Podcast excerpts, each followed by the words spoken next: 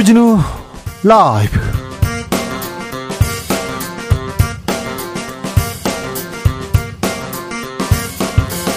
2022년 10월 20일 목요일입니다. 안녕하십니까. 주진우입니다. 카카오 먹통 사태 여파 한 주 동안 계속됐습니다. 여야는 부랴부랴 대응에 나서고 있는데요. 국회 가방위 소속 조승래 의원 방송통신발전기본법 개정안을 대표 발의했습니다. 개정안 통과되면 먹통 사태 면회 방지할 수 있을까요? 조승래 의원에게 직접 물어보겠습니다. 특집 3부작 돌의 신묘한 특강 지난주부터 함께하고 있습니다. 우크라이나 전쟁에 이어서 북한 핵실험 임박했다는 전망 나옵니다. 중국 시진핑 주석 3년임 기정사실화 됐는데요. 전쟁의 시대가 온 것은 아닌지 불안합니다. 이 우리 시, 우리는 이런 시대에 어떻게 살아야 될까요? 돌 김용옥 선생에게 물어보겠습니다. SPC 20대 노동자 사망 사고 후 불매운동 확산되고 있습니다. 앞서 제빵사 불법 파견, 부당 노동 행위 논란 등으로 인해서 이 회사 불법 어, 불법 얘기 나왔고요. 불매운동 얘기 겪은 바 있습니다. 파리, 파리 바게트 등 SPC 가맹 점주들 자칫 피해 입을까 노심초사하는 분위기인데요. 아, 불매운동 우리는 어떻게 봐야 할까요? 철학의 맛에서 고민해 보겠습니다. 나비처럼 날아 벌처럼 쏜다. 여기는 주진우 라이브입니다. 오늘도 자중차에 겸손하고 진정성 있게 여러분과 함께 하겠습니다. 욜드라는 말 아, 들어보셨습니까? 욜드. 나이는 들었지만 청년처럼 이렇게 활발하게 젊은 노인 이런 신조어인데요. 영올드 이렇게 신조어를 만들었습니다. 말도 참 잘 들어요. 음, 잘 만듭니다. 아, 몸은 어르신인데 마음은 청춘이다. 그런 사람들 있습니다. 많습니다. 철 안 든 사람들도 많습니다. 저부터 그렇습니다. 네. 열두족에게 가장 필요한 건 체력이라고 합니다. 꾸준한 체력 어떻게 이게 어, 갖고 갈 수 있을까요? 무엇보다도 운동이 중요한데요. 음, 내가 빠진 운동, 내가 해서 아 이건 좀 효과를 봤어. 이런 운동이 있습니까? 등산도 좋고 풋살도 좋고 수영도 좋고 아, 주진우 라이브가 건강한 삶 응원합니다. 어떤 운동 추천하십니까? 어떻게 하면 건강해지시는지 비법 하나씩, 운동 하나씩 이렇게 알려 주십시오. 샵 9730 짧은 문자 50원, 긴 문자는 100원이고요. 콩으로 보내시면 무료입니다. 그럼 주진우 라이브 시작하겠습니다.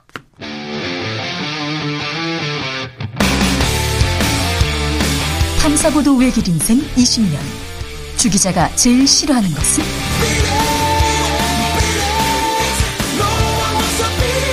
이 세상에서 비리와 부리가 사라지는 그날까지 오늘도 흔들림 없이 주진우 라이브와 함께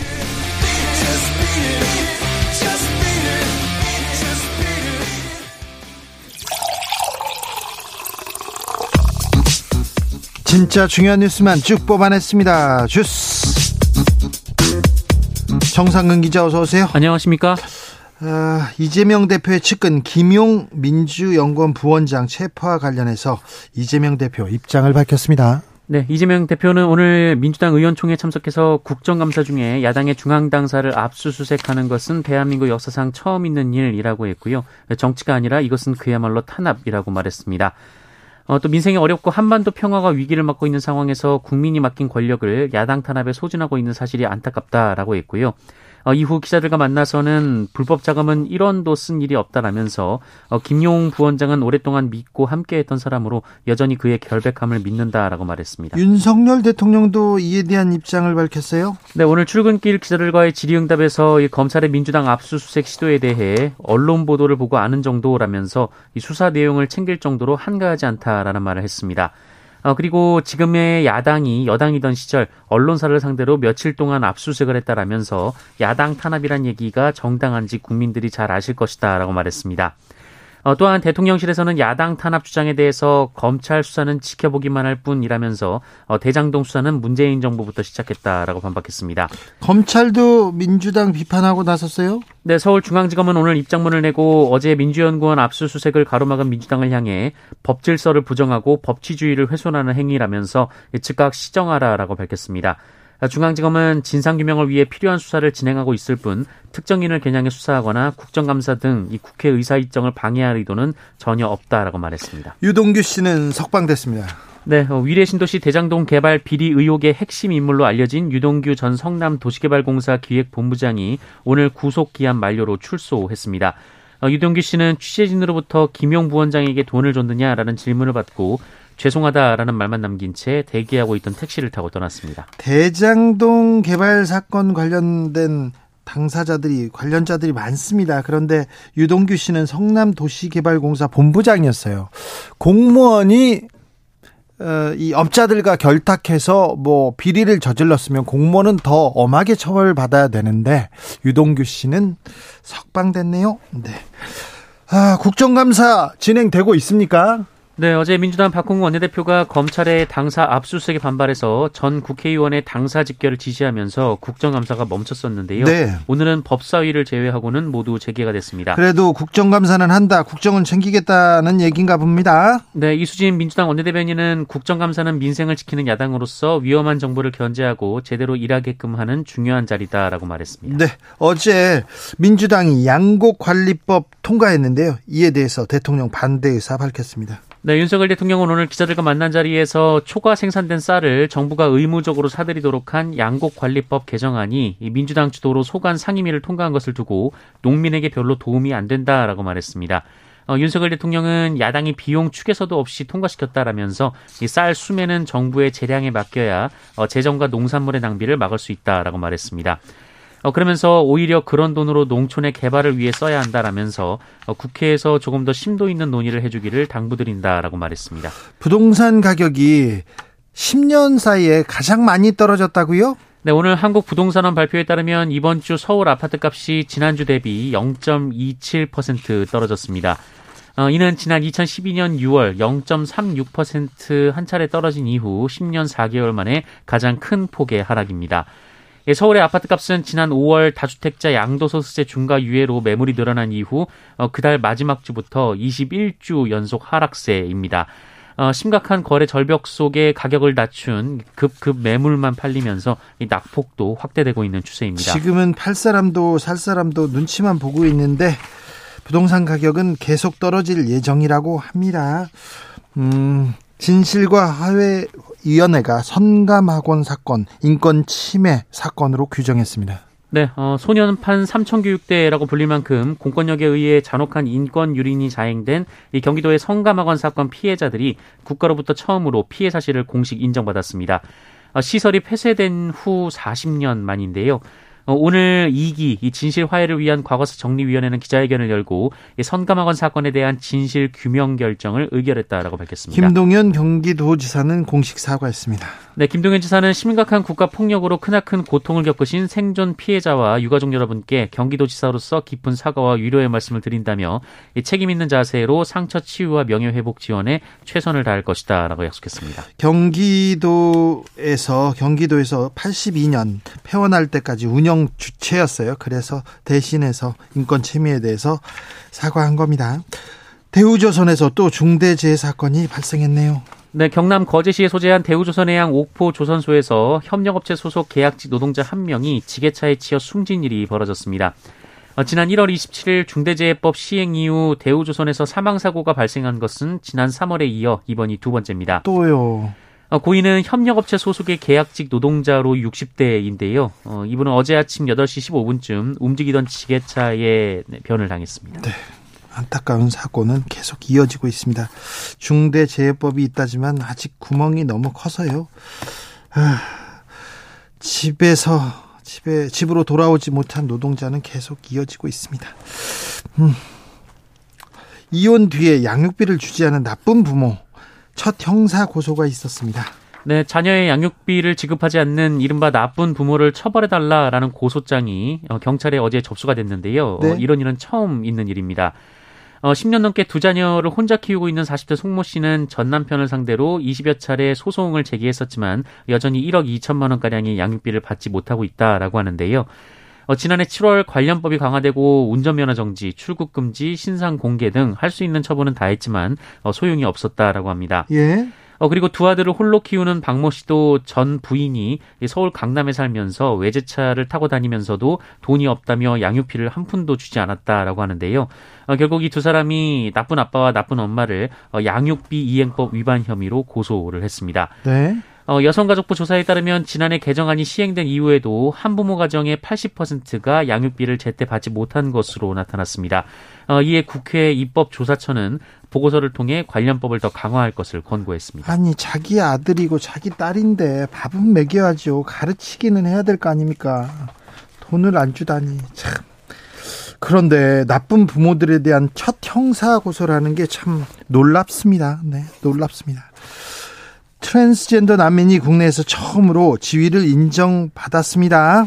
네, 성 정체성에 따른 박해도 난민 인정 사유가 된다는 법원의 첫 판단이 나왔습니다. 네. 이 서울고법은 최근 이 트랜스젠더인 말레이시아인이 이 난민 불인정 결정을 취소해 달라면서 서울 출입국 외국인 청장을 상대로 제기한 소송에서 1심을 뒤엎고 원고 승소 판결을 내렸습니다. 예.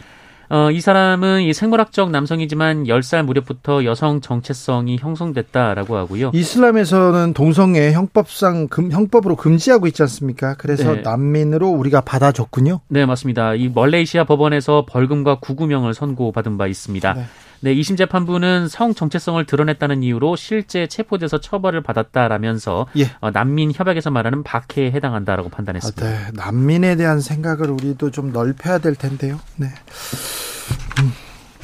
코로나 상황 어떻습니까? 네, 오늘 코로나19 신규 확진자 수는 25,431명입니다. 어제보다 4천여 명 정도 줄었고요. 일주일 전과 비교하면 1,500여 명 정도 줄었습니다. 주스 정상근 기자 함께했습니다. 감사합니다. 고맙습니다. 7231님께서 여자친구와 저녁 먹으러 가면서 차 안에서 주진우님 라이브 듣고 있습니다. 여자친구도 주진우 라이브 덕분에 시사 전문가 됐습니다. 청취율 조사가, 조사 전화가 왜 안 오는지 얘기하는데, 아우, 7231님한테 전화 드렸어야 되는데, 아, 여자친구와 좋은, 네, 저녁 시간 되십시오. 요즘 어떤 운동 하십니까? 어떤 운동이 이렇게 효과가 있나요? 물어봤더니요. 가장, 가장 많이 대답한 답은요. 걷는다 했습니다. 걷기. 아, 걷기 좋죠. 하에 하라 하레라님께서는요. 음, 전 암 수술과 교통사고 연이어 당하고요. 몸에 근육이 거의 안 생기더라고요. 그래서 시작한 게 하루 만보 걷기였습니다. 아, 지금은 허벅지에 근육이 탄탄하게 생겼어요. 걷기 추천합니다. 아이고 걷기. 근육이 탄탄해지셨어요. 다행입니다. 건강해지셨으면 좋겠습니다. 7993님께서는 일주일에 3회 20층 계단 오르기 5번 이상 합니다. 오, 네. 20층이요? 오, 네. 어, 두개 층도 안 걷는 사람 많은데요. 근데요, 이때 꼭 계단을요, 두 계단씩 오르기 하면요, 온몸에 온천수 터지듯 흥건히 땀이 납니다. 아, 운동 효과 좋군요. 20층 계단 오르기, 계단 오르기, 아, 네. 3041님, 헬스장에 꾸준히 웨이트 트레이닝 합니다. 올해 48세인데요. 아직 배에 왕자가 있습니다.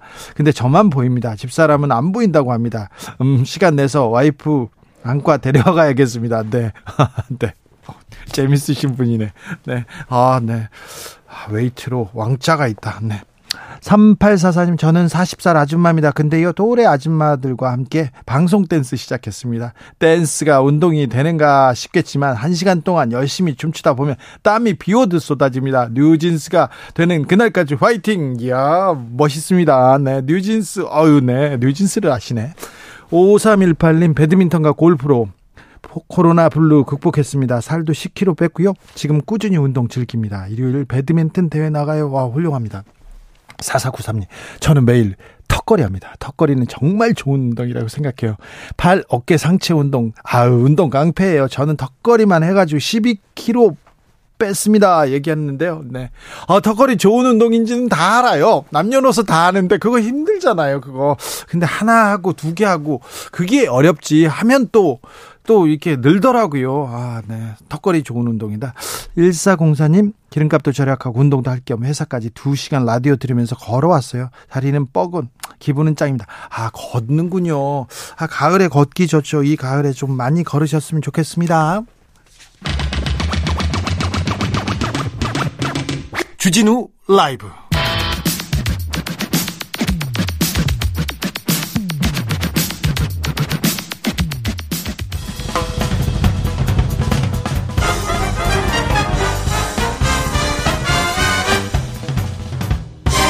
훅 인터뷰 모두를 위한 모두를 향한 모두의 궁금증 훅 인터뷰 검찰이 민주연구원이 있는 여의도 민주당사 압수수색에 나섰습니다.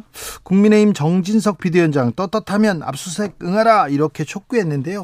압수수색에 대한 민주당의 입장은 어떨까요? 그리고 이 카카오 목통 사태 이후에 국회에서 어떤 노력을 하고 있는지 두루 다 물어보겠습니다. 방송통신발전 기본법 개정안 대표 발의했습니다. 그리고 민주연구원 부원장도 했습니다. 조승래 더불어민주당 의원 모셨습니다. 안녕하세요. 예, 안녕하세요. 더불어민주당 네. 조승래입니다. 어제 음 놀라셨겠는데요. 민주당을 검찰이 압수수색하려고 했습니다. 그래서 어, 의원님들 다 가셨던데 현장에 가셨어요? 예, 저희들은 그 과방위가 전남 고흥에 있는 네. 그 나로 우주센터라고 네. 있습니다. 거기 어제 현장 국감을 했었거든요. 네, 해야죠. 그걸 마치고 그 올라오는 기차 속에서 그 소식을 들었습니다. 네. 예, 그래서 이제 서울로 막 올라왔고요. 예. 근데 저희들 당번은 11시부터였는데 네. 마침 그 전에 상황이 수습이 돼서 네. 그 의원회관에서 계속 대기는 했었습니다. 그렇습니까? 예. 그런데요. 아니 잘못했으면 검찰이 수사도 하고 압수수색도 해야죠. 그런데 야당 뭐 그 정당을 압수수색한 경우가 있었습니까? 어, 정당을 압수수색한 경우는 뭐 없지는 않았죠. 네. 없지는 않았는데 이런 식으로 그 특정 인물을 어, 체포를 하고 그리고 나서 바로 구속영 저저 저 압수수색 영장을 청구하거나 이렇게 한 사례들은 없었고요. 예. 더군다나 이제 이 사건이라는 게 워낙에 뭐 대장동부터 해서 꼬리와 꼬리를 무는 꽃고무 사건 아닙니까? 예. 이렇게 하면서 진행했던 것이기 때문에 명백하게 야당 탄압이나 아, 정치 보복이다 이렇게 규정을 하는 상황 속에서 발생한 압수수색 시도기 때문에 네. 당연히 저희들로서는 수용하기 어려웠던 그 것이죠. 야당 탄압이고 정치 보복입니다. 정치 보복이다. 그래서 우리는 어, 대응할 수밖에 없었다 이렇게 생각하셨군요. 민주당은 국정감사 전면 보이콧한다 그런 얘기도 나왔는데 오늘은 복귀했습니까? 그 국정감사를 전면 보이콧 한다는 얘기가 나왔긴 했었을지는 모르겠는데 실제로 그것을 검토한 적은 아니고요. 네. 그 어제는 이제 긴박하게 국정감사가 진행되는 와중에 이제 압수수색이 들어왔기 때문에 네. 국정감사를 중단하고 당사 이제 집결하면서 그렇게 됐던 것이고 오늘부터는 어, 제대로 진행을 하고 있고요. 일부 이제 상임위에서는 예를 들면 법사위 같은 경우는 대검찰청 국정감사를 하고 있는데 네. 거기에서는 상당한 지금 저이 논란이 일고 있습니다. 네, 따질 건 또 국회에서 따져야죠. 그렇습니다. 음, 윤 대통령이 오늘 출근길에 야당 탄압이다 이 여기에 대해서 한마디 했습니다. 지금 야당이 여당이던 시절 언론사 상대로 며칠 동안 압수수색을 했던 그런 기억이 있다. 생각해보라. 이렇게 얘기했는데 대통령의 발언 이게 무슨 뜻이죠? 예. 윤석열 대통령과 지금 정부 여당은 하여튼 무슨 일만 벌어지면 항상 그 전 이전 정부 얘기를 하는데 네. 그건 좀 그 이해하기 어려운 것이고요. 아마 이 사건은 그 채널 A와 관련돼서 한동훈 법무부 장관 현재 네. 그 소위 이제 그 검언 유착에 대한 수사를 얘기하는 것 같습니다. 네. 예, 예. 그런데 어쨌든 윤석열 대통령은 지난 정부 때 중앙지검장, 검찰청장도 했죠. 했던 분 아닙니까? 예. 그때 진행됐던 그 압수수색을 가지고 예를 든다는 것은 글쎄요, 그 국민들이 이해할 수 있을까요? 그리고 검찰이 정권의 의중에 따라 움직인다 이런 얘기로 해석될 텐데, 어 이거 이거 무슨 얘기지 이런 생각했습니다. 그러면 사실상 대통령이 그러면 지금 현재 압수수색을 대통령의 의중대로 진행했다라고 밖에 볼 수 없는 것이죠. 그러게요. 네. 그렇게 또 해석이 가능하네요. 윤 대통령이 어제, 음, 점심을 먹으면서 주사파 반국가 세력 협치 불가능하다 이런 얘기 했던데 이 얘기는 어떻게 들으셨습니까? 예. 그, 글쎄요. 뭐 주사파를 누구를 지칭하는지는 모르겠는데 아마 비공개라고 생각을 하면서 발언을 했을 수는 있을지 모르겠지만 네. 사실은 그 공개되지 않은 석상에서 발언하는 것이야말로 그 발언하는 사람 당사자의 가치관이나 철학을 저는 제대로 보여준다고 생각합니다. 그런 의미에서 어 현재 야권이나 진보 세력에 대해서 갖는 그런 아주 그 이념적 그 색깔론 그런 시각을 가지고 대하는 그 대통령의 이 선입관이나 이념관이 정말 걱정스럽고요. 이런 생각을 가지고 상대방을 바라보고 같이 정치를 어떻게 할 수 있겠습니까? 아니 뭐 지난주부터인가요? 갑자기 종북이 나오고 김일성 주의자가 나오고 계속 색깔론이 나오고 있는데 이게 왜, 왜 갑자기 지금 이때, 이 중요한 때 이런 얘기가 나오는지 이해가 안 됩니다. 아마도 그 현재 지지율이 워낙에 떨어져 있는 상태이고 국정 동력을 확보하기 어려우니까 아마 핵심 지지층이라도 결집시켜서 국정 동력을 삼기 위해서 아마 색깔론을 아, 들이대는 것이 아니냐 이런 생각을 갖고 있습니다. 네. 김종국님께서 대통령이 여당 대변인 같네요. 얘기 아, 하고 있습니다. 음, 카카오톡 얘기도 좀 물어보겠습니다. 지금 음, 카카오톡 먹통 사태 원인은 뭡니까? 원인은 두 가지입니다. 하나는 그 일단 그 전력 계통에서 화재가 발생해가지고 예. 전원을 차단하니까 말하자면 두꺼비 집을 내려버리니까 예. 전력 공급이 서버에 안 됐지 않습니까? 네. 그러니까 서버 서버에서 돌아가는 서비스가 구동이 안 된 거거든요. 예. 그럼 두 가지 문제인데 왜 두꺼비 집을 내릴 수밖에 없었느냐? 예. 그 문제 하나가 있고 두 번째로는 두꺼비 집을 내렸다 하더라도 서버가 백업이 잘 돼 있으면 네, 금방 네. 복구가 될 수 있었는데 두꺼비 집을 올리면 다루는 건 가동해야죠. 그렇죠. 근데 올렸는데도 안 된 거기 때문에 네. 그래서 그런 문제가 있, 기 때문에 실제로는 이 상황은 전력망 개통의 문제, 그 다음에 그 서비스를 구동하는 데 있어서의 그 백업 문제, 네. 이두 가지가 중첩이 돼서 예. 국민들에게 큰 피해를 입긴 그런 사건입니다. 두 가지 잘못이 있었는데 그런 그런데 이거 카카오가 잘못한 겁니까? SK CNC가 잘못한 겁니까? 저는 둘 다 잘못이 있다고 봅니다. 원천적으로는 SK CNC가 어, SK CNC에게 카카오는 그 일종의 서버를 일종의 위탁 관리를 맡긴 거 아니겠습니까? 예. 그러면 관리를 잘 해야 되는데 네. 어찌 됐건 화재가 발생했고 이로 인해서 전력 계통의 문제로 서버가 다운돼 버린 상황이 생겼기 때문에 예. SK CNC 책임도 있고요. 네. 근데 그렇다 하더라도 이제 네이버의 경우에는 빨리 복구가 돼서 서비스 일부 지연은 있었지만 네. 전체적인 지연 같은 건 없었거든요. 그렇죠. 그 차이가 있는 거예요. 그러니까 카카오는 그 대비를 제대로 하지 못했던 책임이 큰 것이죠. 예. 아, 피해 보상 어떻게 할 건지 궁금하는 사람, 하는 사람 많습니다. 저희 팀원 한 분도 데이트 가야 되는데 카카오톡 먹통 때문에 데이트 못 가고 끌려왔어요. 네. 이 이런 피해 보상은 어떻게 해줄 겁니까? 그러니까 그게 이제 유무형의 이제 피해가 있을 수 있는 이건 큰. 피해입니다, 진짜. 그렇습니다. 예. 그 특히 이제 그 카카오 플랫폼을 이용해서 영업 활동하시는 분들 있지 않습니까? 뭐 택시라든지 아니면 라이더라든지 이런 네. 분들 이런 분들은 구체적인 피해가 나올 수 있습니다. 그리고 네. 이용 약관이기 때문에 약관에 따라서 피해 보상이 진행될 것이라고 보고 예. 근데 조금 전에 진행자님께서 말씀하신 그런 무형의 피해들이 있거든요. 네. 산정할 수 있는 피해. 그럼 이걸 어떻게 할 것이냐. 아주 오랫동안 기다렸던 데이트였거든요. 그렇습니다. 근데 이, 이건 약관에 있는 것도 아니고 네. 근데 이런 문제에 대해서 카카오가 제대로 피해 보상 혹은 만족할 만한 신뢰 조치를 하지 않으면 네. 카카오는 국민들로부터 멀어지는 회사가 될 겁니다. 예, 그래서 예. 이거에 대해서도 예. 전향적으로 접근해야 된다 이렇게 촉구를 하고 있는 상황입니다. 네. 초콜라 45님께서 아내랑 톡으로 다, 다투다가 싸우다가 단문으로 제가 말할 차례였어요. 근데 톡이 먹통이 돼가지고 억울하고 답답했습니다. 보상 받을 수 있을까요? 제가 위로의 말씀을 일단 전하겠습니다. 이거 매우 중요한 사항인데 피해 보상은 어떻게 될지는 모르겠습니다. 그런데 자 정부에서 이를 어, 좀 바라보는 대응은 어떤지 윤석열 대통령이 국가기관 통신망과 다름없다. 그러면서 독과점에 폐해가 발생하는 지점이 있는지 뭐 시장 왜곡되는지 이걸 따져보겠다 이렇게 얘기했는데 이건 또 무슨 얘기 얘기입니까? 그 제가 국정감사에서도 얘기를 했지만 이건 두 가지 문제를 막 섞어서 얘기를 하는 거거든요. 하나는 지금 이제 그 SK CNC 화재로 인해서 카카오톡 서비스가 먹통이 된 문제하고 네. 독점으로 온라인 플랫폼의 독점으로 인한 폐해하고는 조금 다른 문제거든요. 네 네. 다른 문제인데 그거를 바로 연결시켜서 접근하니까 사실은 진단이 제대로 돼야 대책이 나올 거 아니겠습니까? 예, 예. 이걸 섞어 놓게 되면 대책이 제대로 만들어질 수가 없거든요. 그래서 네. 이거는 서비스가 제대로 안 된 원인은 무- 무엇인가를 찾는 문제하고 예. 온라인 플랫폼 독점의 폐해를 접근하는 문제는 조금 다른 문제로 좀 분리해서 네. 접근하는 것이 맞겠다 이런 생각을 가- 알겠어요. 여기서 독과점이 왜 나왔지? 그래서 좀 물어본 겁니다. 네. 이제 명확해졌습니다. 네. 예. 음, 국정감사장에 김범수 카카오 의장 그리고 SK 최태원 회장 이혜진 네이버 어, GIO 다 부른다고 했는데 뭐 어떤 지점 짚어보시고 물어보시려고 합니까? 어, 우선은 이제 저희들은 카카오 김범수 의장의 경우에는 반드시 온, 저 카카오는 오너가 출석을 해야 된다. 네. 왜냐하면 카카오의 일부 서비스가 아니라 거의 모든 서비스에 문제가 발생했기 때문에 그리고 오랫동안 또 지연됐지 않습니까? 그렇습니다. 그래서 카카오는 반드시 오너가 와야 된다. 네.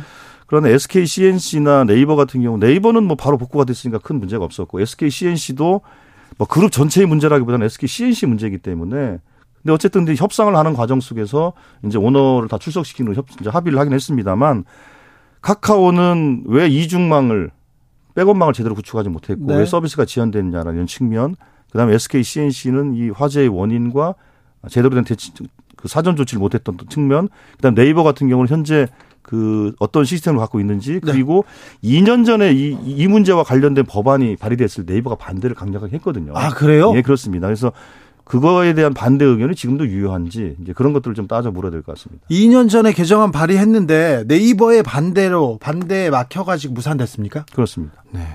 어, 좀 따져야 되겠네요. 어, 방송통신발전 기본법 개정안 대표 발의했습니다. 어떤 내용입니까? 이 내용이면 이제 또 이런 재발 방지 대책은 마련되는 겁니까? 그 방신 그 방송통신발전 기본법은 그 국가가 그 정부가 그 방송통신과 관련된 재난 계획을 세우도록 하- 하고 있는데 네.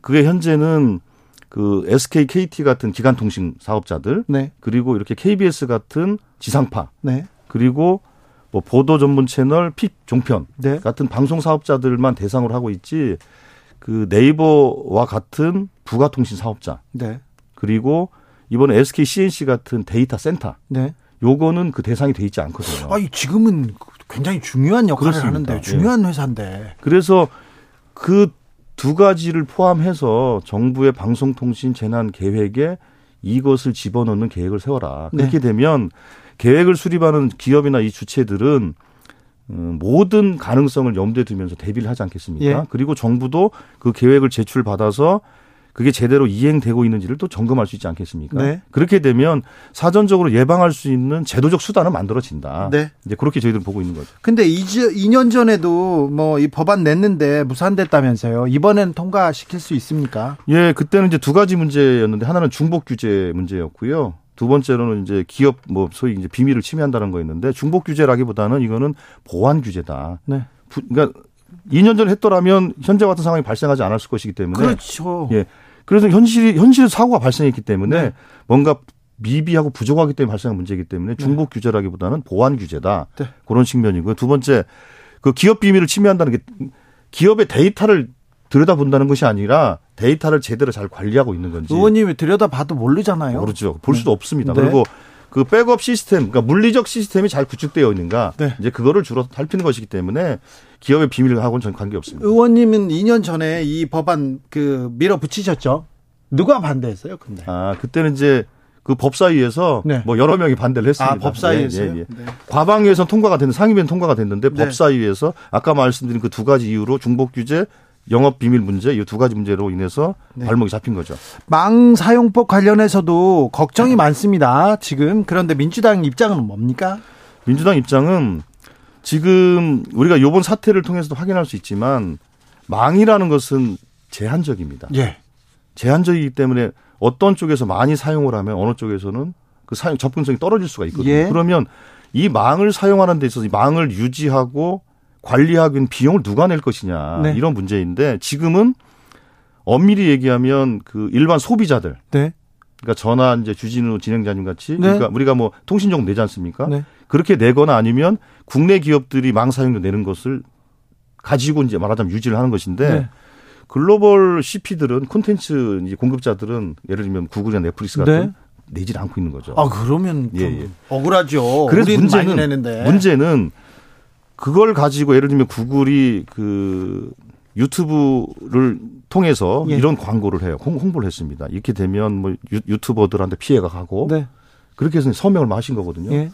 트위치 같은 데는 해상 속 저, 전송 속도를 떨어뜨리고 네. 그러니까 이게 그 소위 크리에이터들한테 피해가 가는 곳으로 그런 이제 공포감을 심고 있는 상황입니다. 예. 근데 이거는 사업자들끼리 그러니까 그 통신 사업자와 콘텐츠 사업자들끼리의 사업자 분쟁이지 네. 이 사업자 분쟁이 이용자들에게 전가되는 구조로 가서는 안 된다. 네. 그런 면에서 구글이나 이런 글로벌 회사들이 이용자들을 볼모로 삼아서 일종의 정치 투쟁을 하는 것은 용납할 수 없다. 예. 그런 겁니다. 아유, 쉽게 이해했습니다. 과방위 국감은 어떻게 흘러가고 있습니까? 지금 음, 아직 남았죠? 그렇습니다. 금요일 내일 방통위와 이제 원자력 안전위원회 이제 종합 감사가 있고요. 예. 다음 주 월요일 날 24일 날 과기정통부 국감이 있습니다. 네. 어, MBC 가지고 계속 이렇게 논란이 되던데, 그리고 MBC YTN 막 민영화한다 이런 얘기도 나오던데, 어떻게 돼 가고 있습니까? MBC는 이제 아시는 것처럼 그 지난번에 이제 윤석열 대통령의 뉴욕에서의 그 저희 비속어 발언, 예. 그 방송과 관련해서 뭐 공문도 보내며 뭐 네. 고소도 하고 고발도 하고 뭐 항의 방문도 하고 뭐 여러 가지 하고 있지 않습니까? 근데 그거는 어 지난번 국감에서도 밝혀졌지만 당시 MBC만 보도한 것 보도한 것도 아니고 뭐, 100개 넘는 네, 언론사가 예, 예, 있어요. 모든 언론사가 했는데 MBC를 딱 찍어서 하는 것은 MBC가 정권 입장에서 보면 상당히 제일 껄끄러운 언론사다 이렇게 보는 네. 것 같아요. 예. 그거는 어 그 언론사를 길들이기 해서 뭔가 방송 장악을 하겠다라는 그런 의도로밖에 달리 보이지 않고요. 네. 근데 만약에 이제 MBC를 상대로 해서 그런 식으로 만약에 언론 길들이기가 성공한다면 다른 언론사들도 어, 쉽지 네. 않겠죠. 다른 언론사들이 걱정하면서 좀 불만입니다. 왜 MBC만 좀 띄워주고 키워주는지 그런 것도 있습니다. 4471님께서, 어, 지금 말씀하시는 의원님 누군가요? 중간에 들어서 말씀을 하도 잘하셔가지고요. 조승래 의원이었습니다. 두루 물어봤는데 깔끔하게 정리해 주셔가지고 제가 예. 잘 이해했습니다. 감사합니다. 예, 감사합니다. 조승래 더불어민주당 의원이었습니다. 교통정보센터 다녀오겠습니다. 정현정 씨.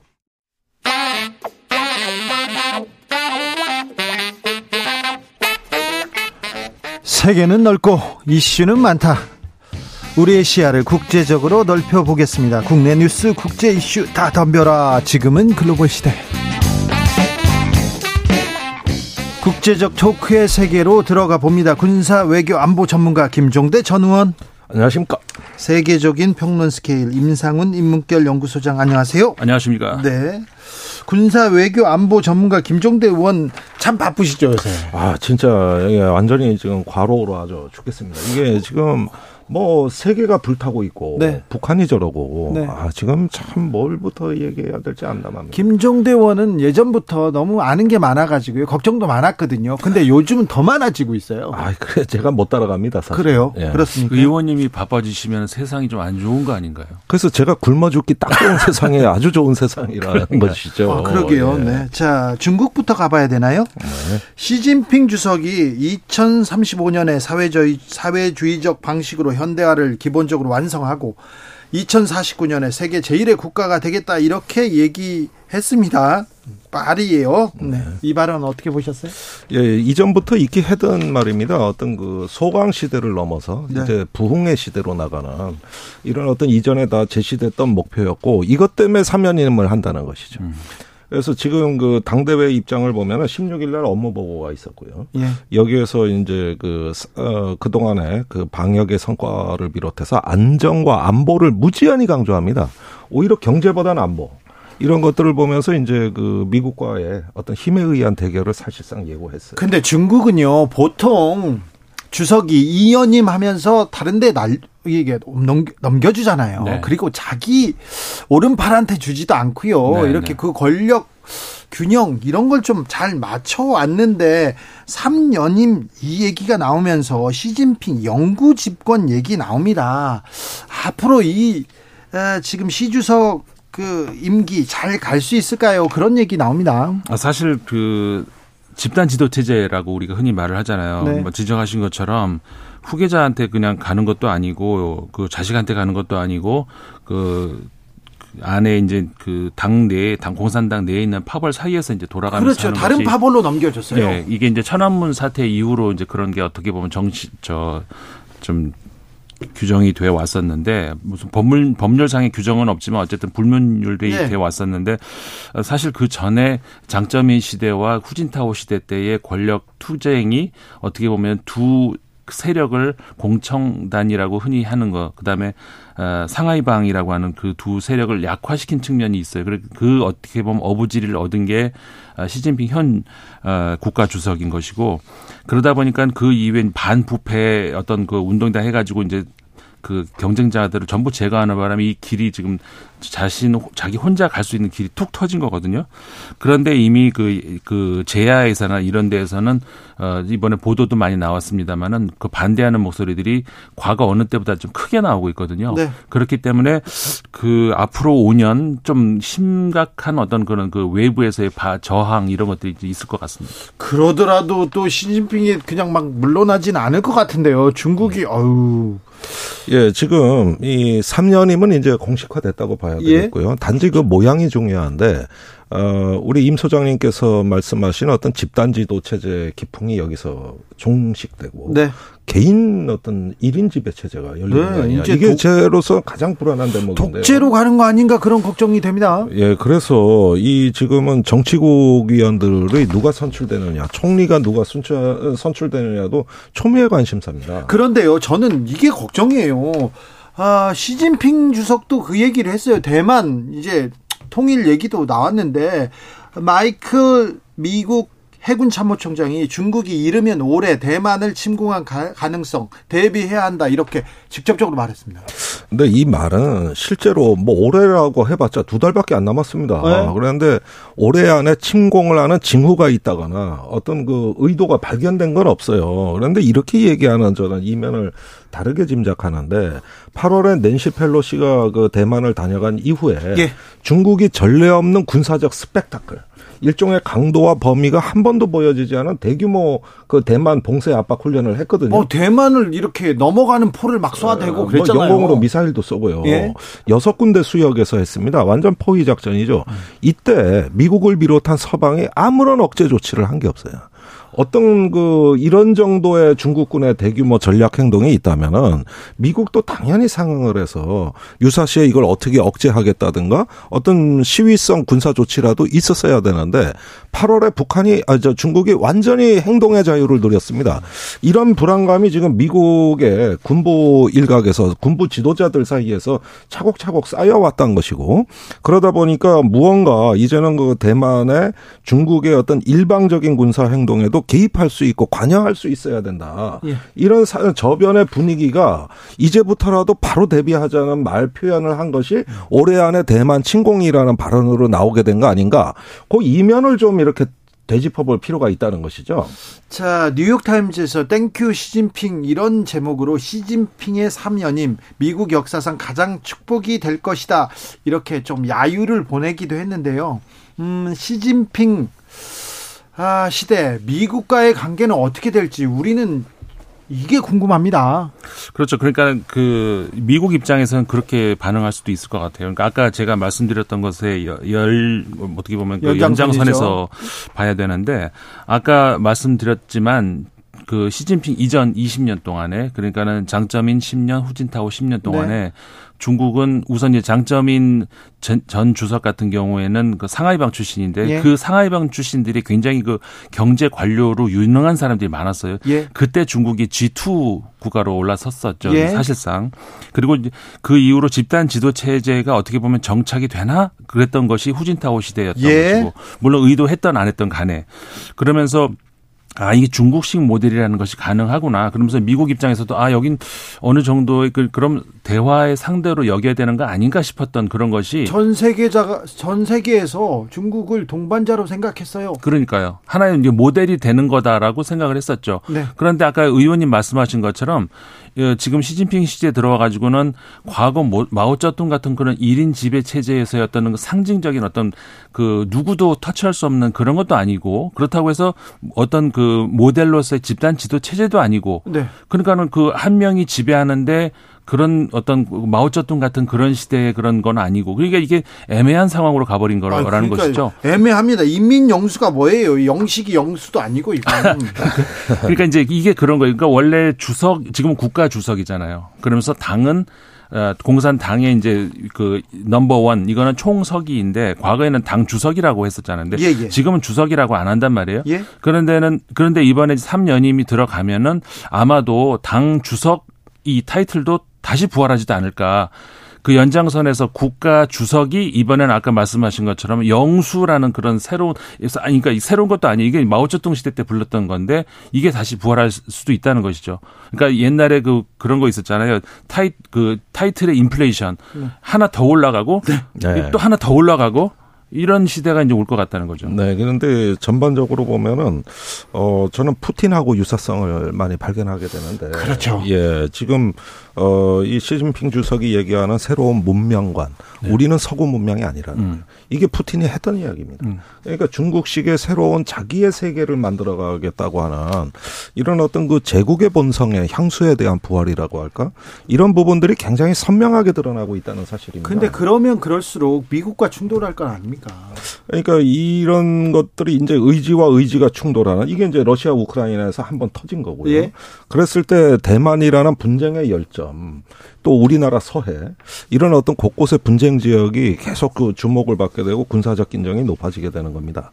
이런 부분들이 결국은 그 푸틴의 어떤 상응하는 아시아의 푸틴으로서 시진핑이 어떤 그 조금 모험적인 행동을 할 수 있는 배경을 이루고 있다. 이런 점에서 지금 당대회는 상당히 우리한테는 기대보다는 우려가 더큰 네. 매우 조금 안 좋은 방향으로 가고 있습니다. 매우 우려스럽고 매우 조금 불안한 시기를 지금 지나고 있는데 우리나라에서 계속 핵무장, 핵개발 이런 얘기 나옵니다.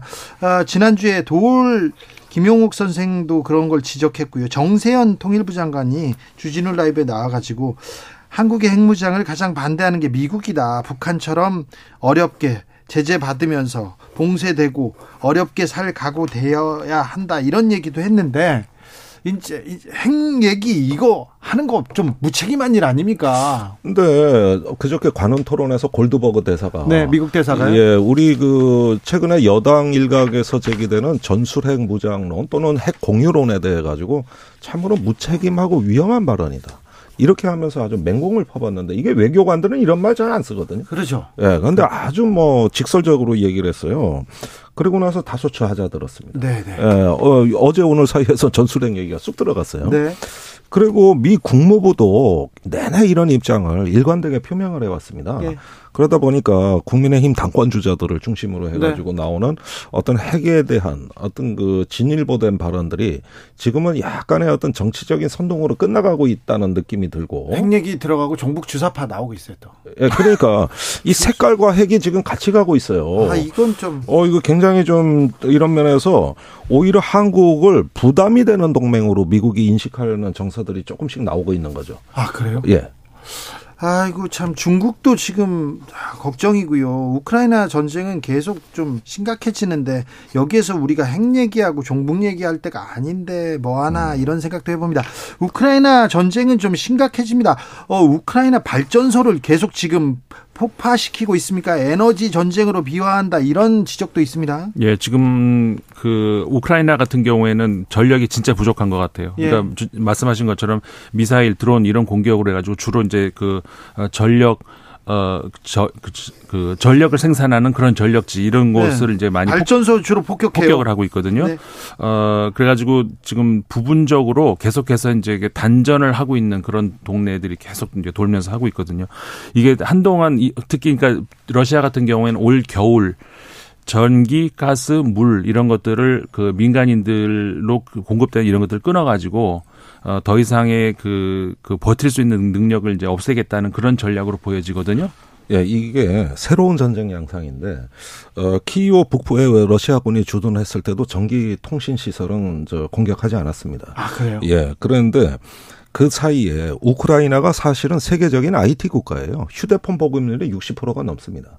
거기에 정부의 뛰어난 우크라이나 정부의 그 포탈 앱 네. 이런 것들이 다 이제 국가의 기능 유지에 활용이 돼 왔고 드론을 또 운영했던 예. 나라입니다. 근데 이게 다 전기입니다. 그러니까 전기력 전력이 끊어지면 이것이 이제 정부 기능을 유지하는 하나의 정부의 그 어, 소통 체계, 통신 체계가 뭐, 어, 마비될 수 있는 거고 더 나가서는 이제 그 간헐적으로 사용해왔던 여러 가지 GPS라든가 드론이라든가 이런 스타링크 위성 체계라든가 이런 게 다 전기의 부족으로 마비될 수 있는 거거든요. 그런 점에서 이제 푸틴이 국가 핵심 기반을 체계적으로 파괴함으로써 우크라이나의 국가 기능을 약화시키고 더 나아가선 전쟁 수행 능력까지도 사실은 어 저 마비시킬 수 있는 그럼 이런 공격을 하는 어떤 거거든요. 양상으로 변할까요? 그러면은 다시 원시 전쟁으로 되돌아가는 겁니다. 그러니까 재래식인데 네. 그 충돌이 있는 일로 저기 그 계속 이어지게 되면 소모전이 되는 것이죠. 장기전이 지금은 되고. 우크라이나가 나름대로 이렇게 저항할 수 있었던 것은 뛰어난 통신망하고 인공위성이 제공해주는 그 상업위성용 어떤 위성 사진 영상 이런 것들로 꽤나 현대적인 전쟁을 해온 건데 이 모든 출발이 에너지 전입니다. 그러니까 드론도 자동차에서 그 저기 에, 우리 왜 담뱃불 붙이는 그런 정도의 전력 예. 예, 요걸로도 다 충전이 됐거든요. 그런데 에너지와 전기가 부족해지면은 연쇄적으로 이런 부분이 타격을 입게 되는 겁니다.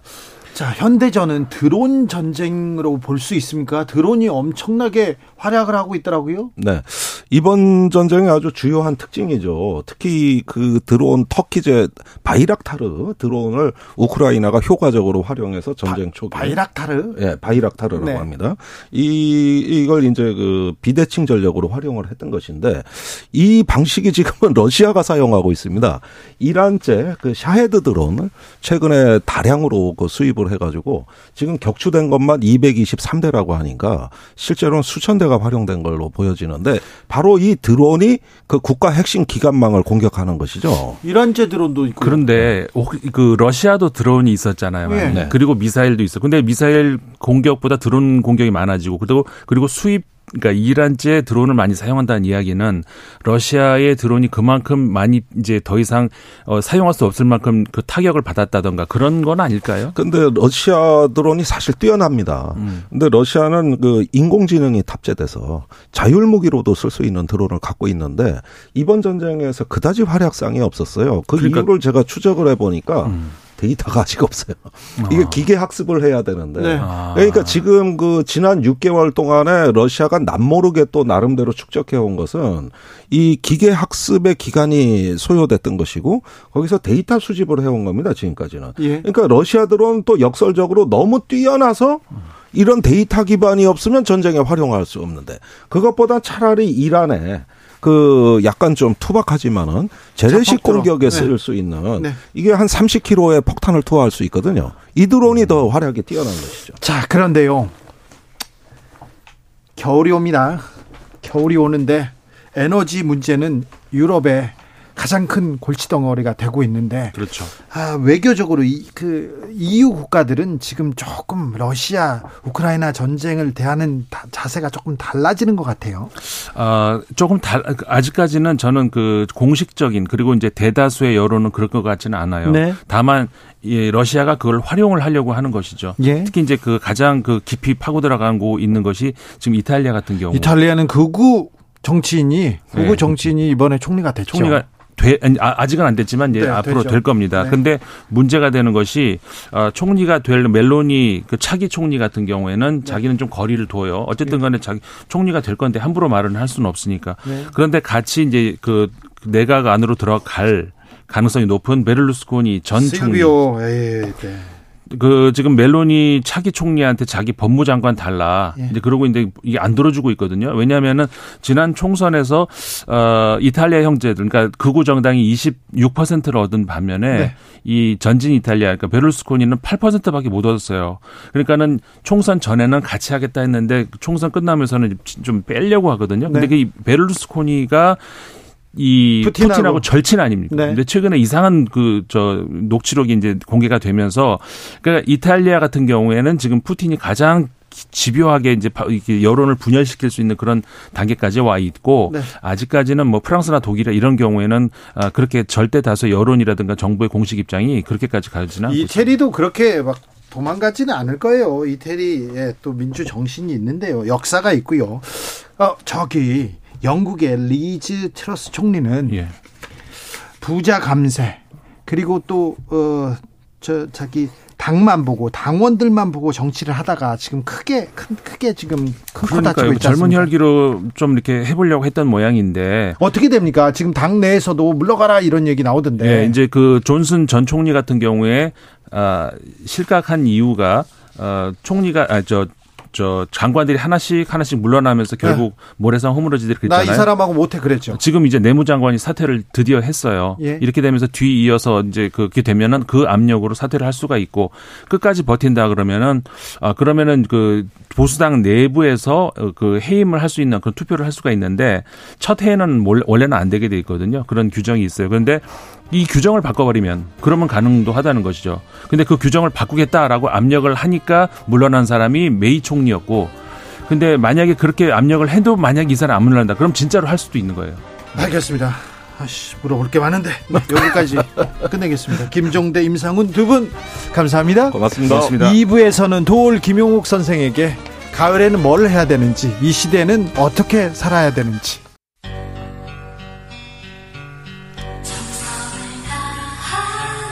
정성을 다하는 국민의 방송 KBS 주진우 라이브 그냥 그렇다고요.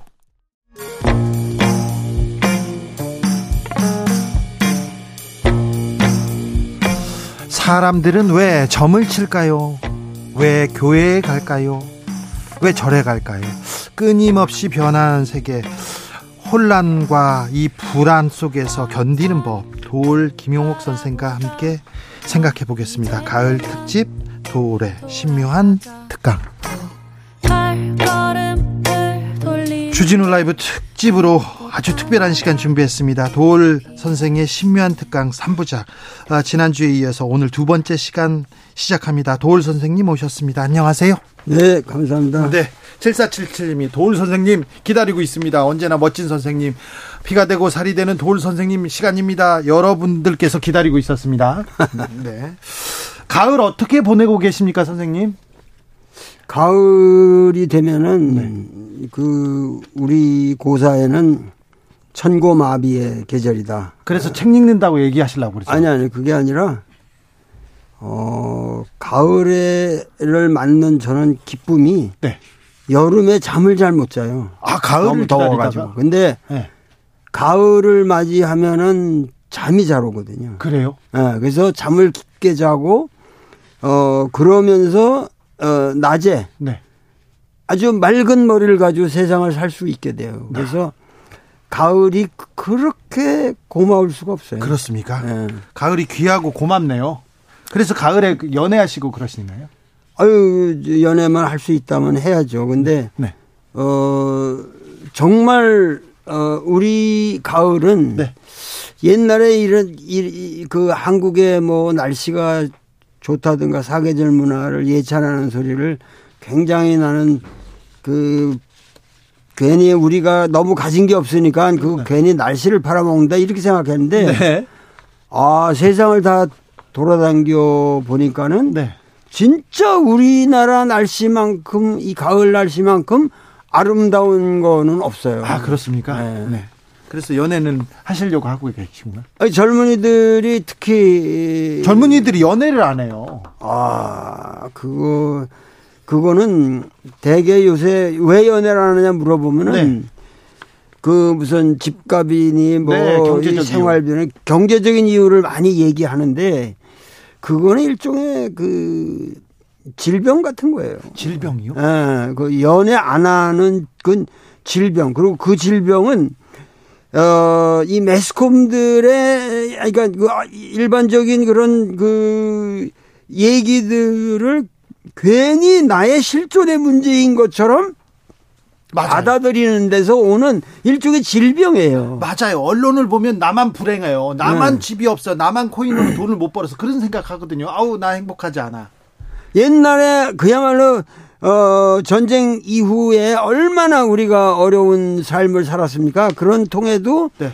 정말 그 연애 거는 거 하나로 그야말로 그 고통을 다 극복한 건데. 그렇죠, 그렇죠. 어떻게 해서 지금 집값을 핑계대고 뭐, 뭐 자기 신상에 어떤 어떤 이유를 대면서 연애를 안 건다는 것은 네.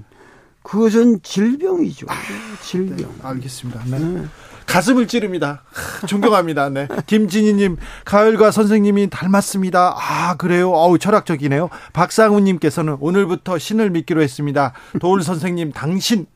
당, 박상우님 정신 차리십시오. 네, 자 시작하겠습니다. 심유한 특강 선생님의 아, 네, 연애를 안 하는 거는 질병이다. 그렇죠. 이 질병에 걸리면 미래가 없습니다. 우리 나라도 뭐 개인한테도 말입니다. 자, 지난 시간에 지금 어렵고 혼란스럽고 저질의 시련을 겪고 있다. 반성하고 반성하고 새로운 비전을 세워야 이 희망도 솟을 수 있다. 이렇게 말씀해 주셨는데 그 그럼 주역의 답이 있습니까?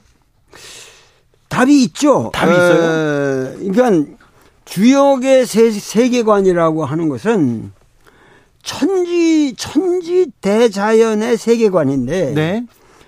이렇게 말하면은 너무 그 평범한 것처럼 들리지만은 네. 이 기독교 이 서구적인 사유가 지난 세기부터 우리나라를 이렇게 휩쓸면서 하늘만 있지 땅을 상실했다고. 예. 천당만 갈 생각하고 오늘 이 땅에서 내가 어떻게 살까? 그러니까 맞아요. 하늘나라 그리고 에 19세기에서 20세기로 가고 20세기에서 21세기로 가고 그 22세기로 가면은 어떤 미래라고 하는 시간은 점점 우리에게 좋은 하나님의 축복을 가져다 줄 것이다. 사실은 반대일 수도 있거든요. 네. 그러니까 지금 현재 우리가 살고 있는 이 시대는 정말 암울하고 지금 어느 시대보다 모든 그 에러가 발생하고 그야말로 불행이 발생할 수 있는 그런 아주 위험한 아, 시대에 우리가 살고 있는데 이 시대를 내일만 생각하고 하늘나라만 생각하면서 오늘 여기에서의 이 땅에서의 우리 삶을 빼먹고 있다 이거야. 그렇죠. 에, 그러기 때문에 주역은 그런 생각에 아주 근원적인 전환을 가리킵니다. 네. 그래서 이 주역을 알게 되면 진정으로 오늘 내가 이 땅에서 어떻게 살아야 되느냐. 네. 그 이 땅에서 사실은 우리가 사는 모습을 통해서 네. 하늘도 변하는 거거든요. 기후도 기후도 오늘 우리가 이 땅에서 어떻게 오염을 안 시키고 사냐에 따라서 네. 이 기후가 변하는 건데 결국은 하늘의 명령을 받는 것이 땅이 아니라 네. 이 땅에서 우리가 어떻게 사냐에 따라서 하늘도 거룩하게 된다고 하는 것을 에, 우리가 알아야 됩니다. 아, 그렇습니까? 오늘 이 땅에서 내가 어떻게 사느냐, 이 여기에 따라서 하늘도 변한다. 아, 어, 예, 예. 오늘 내가 중요하다. 이렇게 말씀하시네요. 알겠습니다. 주역의 세계관은 그렇군요. 그런데요, 오늘 이 땅에서 어떻게 살까? 불안해요. 어떻게 될지 모르겠어요. 무서워요. 얘기합니다. 그래서 법사 찾아가고, 도사님 찾아가고, 스승님 막 찾아갑니다. 아, 우리는 어떻게 될지, 우리 앞날은 어떻게 될지 걱정하는 목소리가 더, 점점 더 커집니다. 그러니까는 이 주역적인 그 세계관이 없는 지식은 네. 반드시 실패한다고 제가 말을 했는데 네, 네. 그것은 즉 뭐냐면은 주역적 세계관이 없는 지식이라고 하는 것은 한마디로 말하면 변통 없는 지- 지식이에요. 예. 아, 그러니까 인간들이 지식을 가지면 가질수록 변통을 상실할 때 도구마에 빠지는 거예요. 아, 그래서 너무 편협한 자기로 빠지고 네. 그 변화의 흐름에 따라서 자기가 어떻게 살아야 할지 그 상황 상황의 때 카이로스라고 그러는 그 어떤 기회를 파악하지 못하고 많은 그러한 경직된 지식에 우리가 너무도 세뇌당하고 있다. 네. 그래서 어 이제 그런 것을 우리가 근원적으로 지금 대전환의 시기에 이 정말 주역이 필요한데 그런 것을 어떻게 법사, 도구사 이런 사람들은 주역하고는 전혀 관계가 없는 거거든요. 예. 어, 그 법사, 도사니 이런 사람들이 그야말로 어 재미난 얘기는 자기가 찾아오는 사람들에게 할 수 있으나 네. 정치에 영향을 주는 그런 어 말을 한다든가 이런 것은 있을 수가 없는 거죠. 그런 말하는 사람들은 앞으로 앞으로 크게 벌을 받을 겁니다. 크게 벌 받습니까? 네, 네. 크게 벌을 받을 수밖에 없어요. 그런 사람을 따르는 사람도 절대 안 되죠. 아유, 그, 저, 벌 받고, 어, 말죠. 그러니까 이게 참, 그, 안타깝습니다. 네, 알겠습니다. 네. 아, 몇년 동안은 평화의 시대였습니다. 전 세계에서. 그런데 네. 지금 전쟁이 일어나고 있고요. 음. 한반도 주변에서도 전쟁의 공포, 불안 엄습합니다. 어, 중국이 대만을 침공한다는 얘기도 있고요. 그런데 음. 우리 정치인들은 이럴 때 평화, 대화 얘기하지 않고 오히려 음. 핵으로 맞서야 된다 얘기하고요. 어, 지금 도구마에 빠져서 그런지 종북 얘기 나오고 빨갱이 얘기가 다시 나오고 있습니다. 아, 이 분위기를 어떻게 봐야 됩니까? 대한민국은 어떻게 가는, 가는 건가요? 그러니까 우리가 그 북한이 2017년에 6차 어, 핵실험을 네. 한 이후로 그 이제 이 트럼프 아 그러니까 미국의 트럼프 그 정부만 해도 네. 북한에 대해서 뭔가 이렇게 하려고 했거든요. 그렇죠. 대화하고 만나고 그랬죠. 하려고 그랬는데 우리가 알아야 될 거는 국민들이 뉴스만을 보지 말고 그러니까 뉴스에서 말하는 뉴스 해설을 따라가면서 세상을 판단하지 말고 그야말로 우리가 어떻게 살아야 되는가 그 당위 졸렌 어떻게 해야 되느냐 하는 그거를 우리가 정치에 대해서 요구하고 그 뉴스메이커들한테 그거를 요구해야 된다고. 그 말은 무슨 얘기냐 하면은 결국은 우리나라 지금 정계의 문제가 외교적 무능력에 빠져가지고 예. 어, 외교를 할 수 있는 인물이 내가 보기엔 없어요. 어, 우리 그리고 대통령께서 그런 분들을 올바르게 기용해서 키우지도 않고 있고. 예. 어, 그러니까는 이게 외교적 무능력을 가지고 이것을 전부 군사적 긴장으로 강화시키면서 국민들을 겁주는 것이 예. 가장 현명한 쉬운 정치의 방법이라는 생각이 오늘날 우리나라 정치인들에게 깔려 있다는 느낌이 들거든요. 예. 그러니까 국민들은 그런 얘기가 어차피 헛소리라는 걸 알아야 돼요. 지금 예. 왜냐하면 구- 이 무력을 무력으로 맞서서 이긴다라는 거는 네. 그건 있을 수가 없어요. 어. 아 서희도 가서 담판을 해서 그게 외교적으로 해결했고 을지문독도 그렇고 어? 뭐 연개소문이고 다 그 사람들이 이렇게 보면은 그 배면에 엄청난 딜링을 하고 그 상황 판단을 해서 외교적인 것을 하고 결정적인 데에 저항할 거면 저항하고 그러지 예. 기본은 뭐냐면 이 이런 문제는 우리가 평화적인 해결, 외교적인 해결 그거밖에 없는 거예요, 근본이. 그렇죠. 예. 전쟁터에 나간 저- 장수들도 계속 외교적인 해결을 하다가 싸우고 그랬습니까? 그럼요. 네. 우리나라 이순신도 다 그 상황을 보면서 움직이는 거지 무슨 내가 무력을 갖고 내가 대단한 전술이 갖고 그때서 전술을 과시하는 그런 자세는 하나도 없었거든요. 아, 그래요. 이순신도 이순신. 이순신 장군도 그랬습니까? 예. 아, 김희영님께서 요즘 더 힘들고 암울합니다. 화가 납니다. 나라 걱정에 잠이 안 와요. 얘기하는데, 음. 음, 정치인들이 오히려 이런 불안을, 안보 불안을 키우고 있다. 이런 분석도 나옵니다. 그래서 그런지 이 대통령을 이렇게 좀 믿업지 않다 해서 지지율도 지지부진합니다. 국민이 뽑은 대통령 아닙니까? 근데 국민들이 왜 지금 저 대통령을 그렇게 인색하게 볼까요?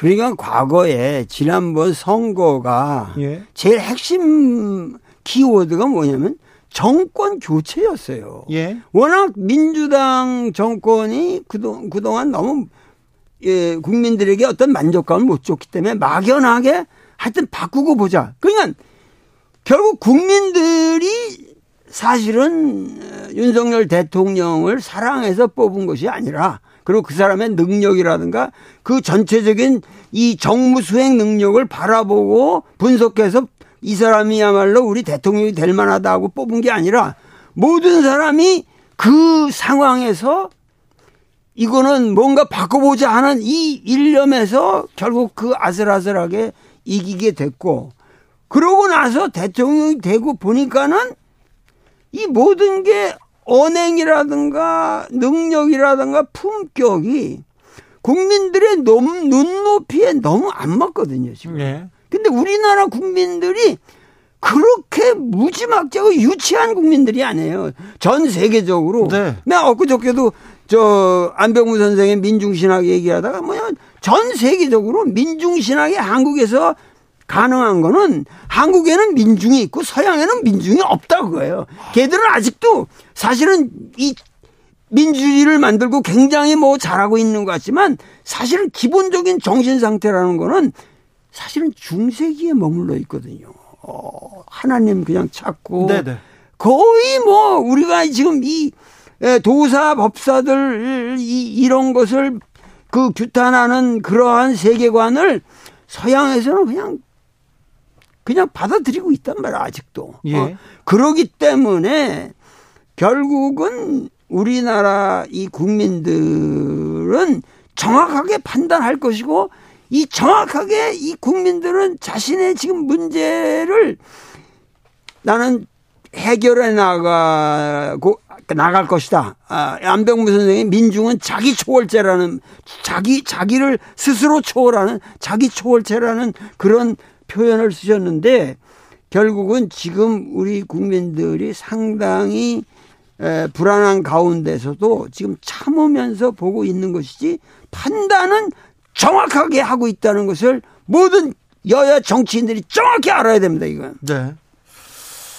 아, 정치인들이 알아야 될 텐데, 알아야 될 텐데, 정치가 실종된 시대에 이 정치를 어떻게 살려야 될지, 철학이 없는 정치인들, 철학이 없는 지도자, 어떻게 해야 될지 참 고민은 됩니다.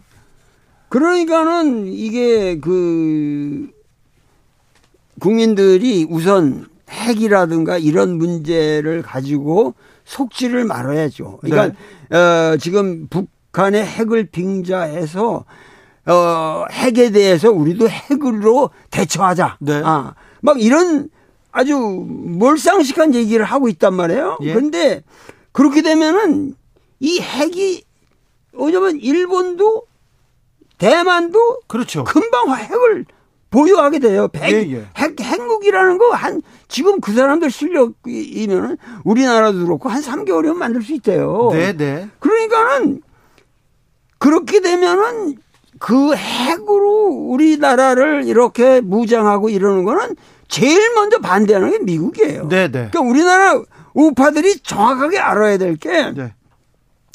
미국이 핵 확- 확산 금지 이 NPT의 그것이 아주 장본인이고 주체고 네.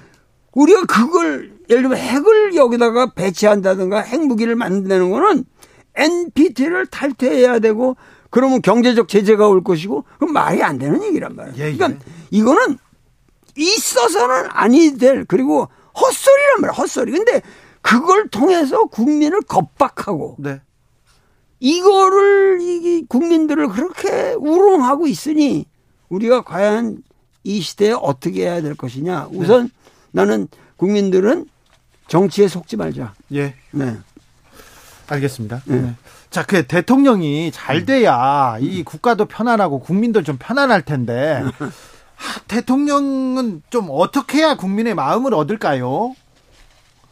아, 좀 지혜를 주십시오, 선생님. 대통령께서 예.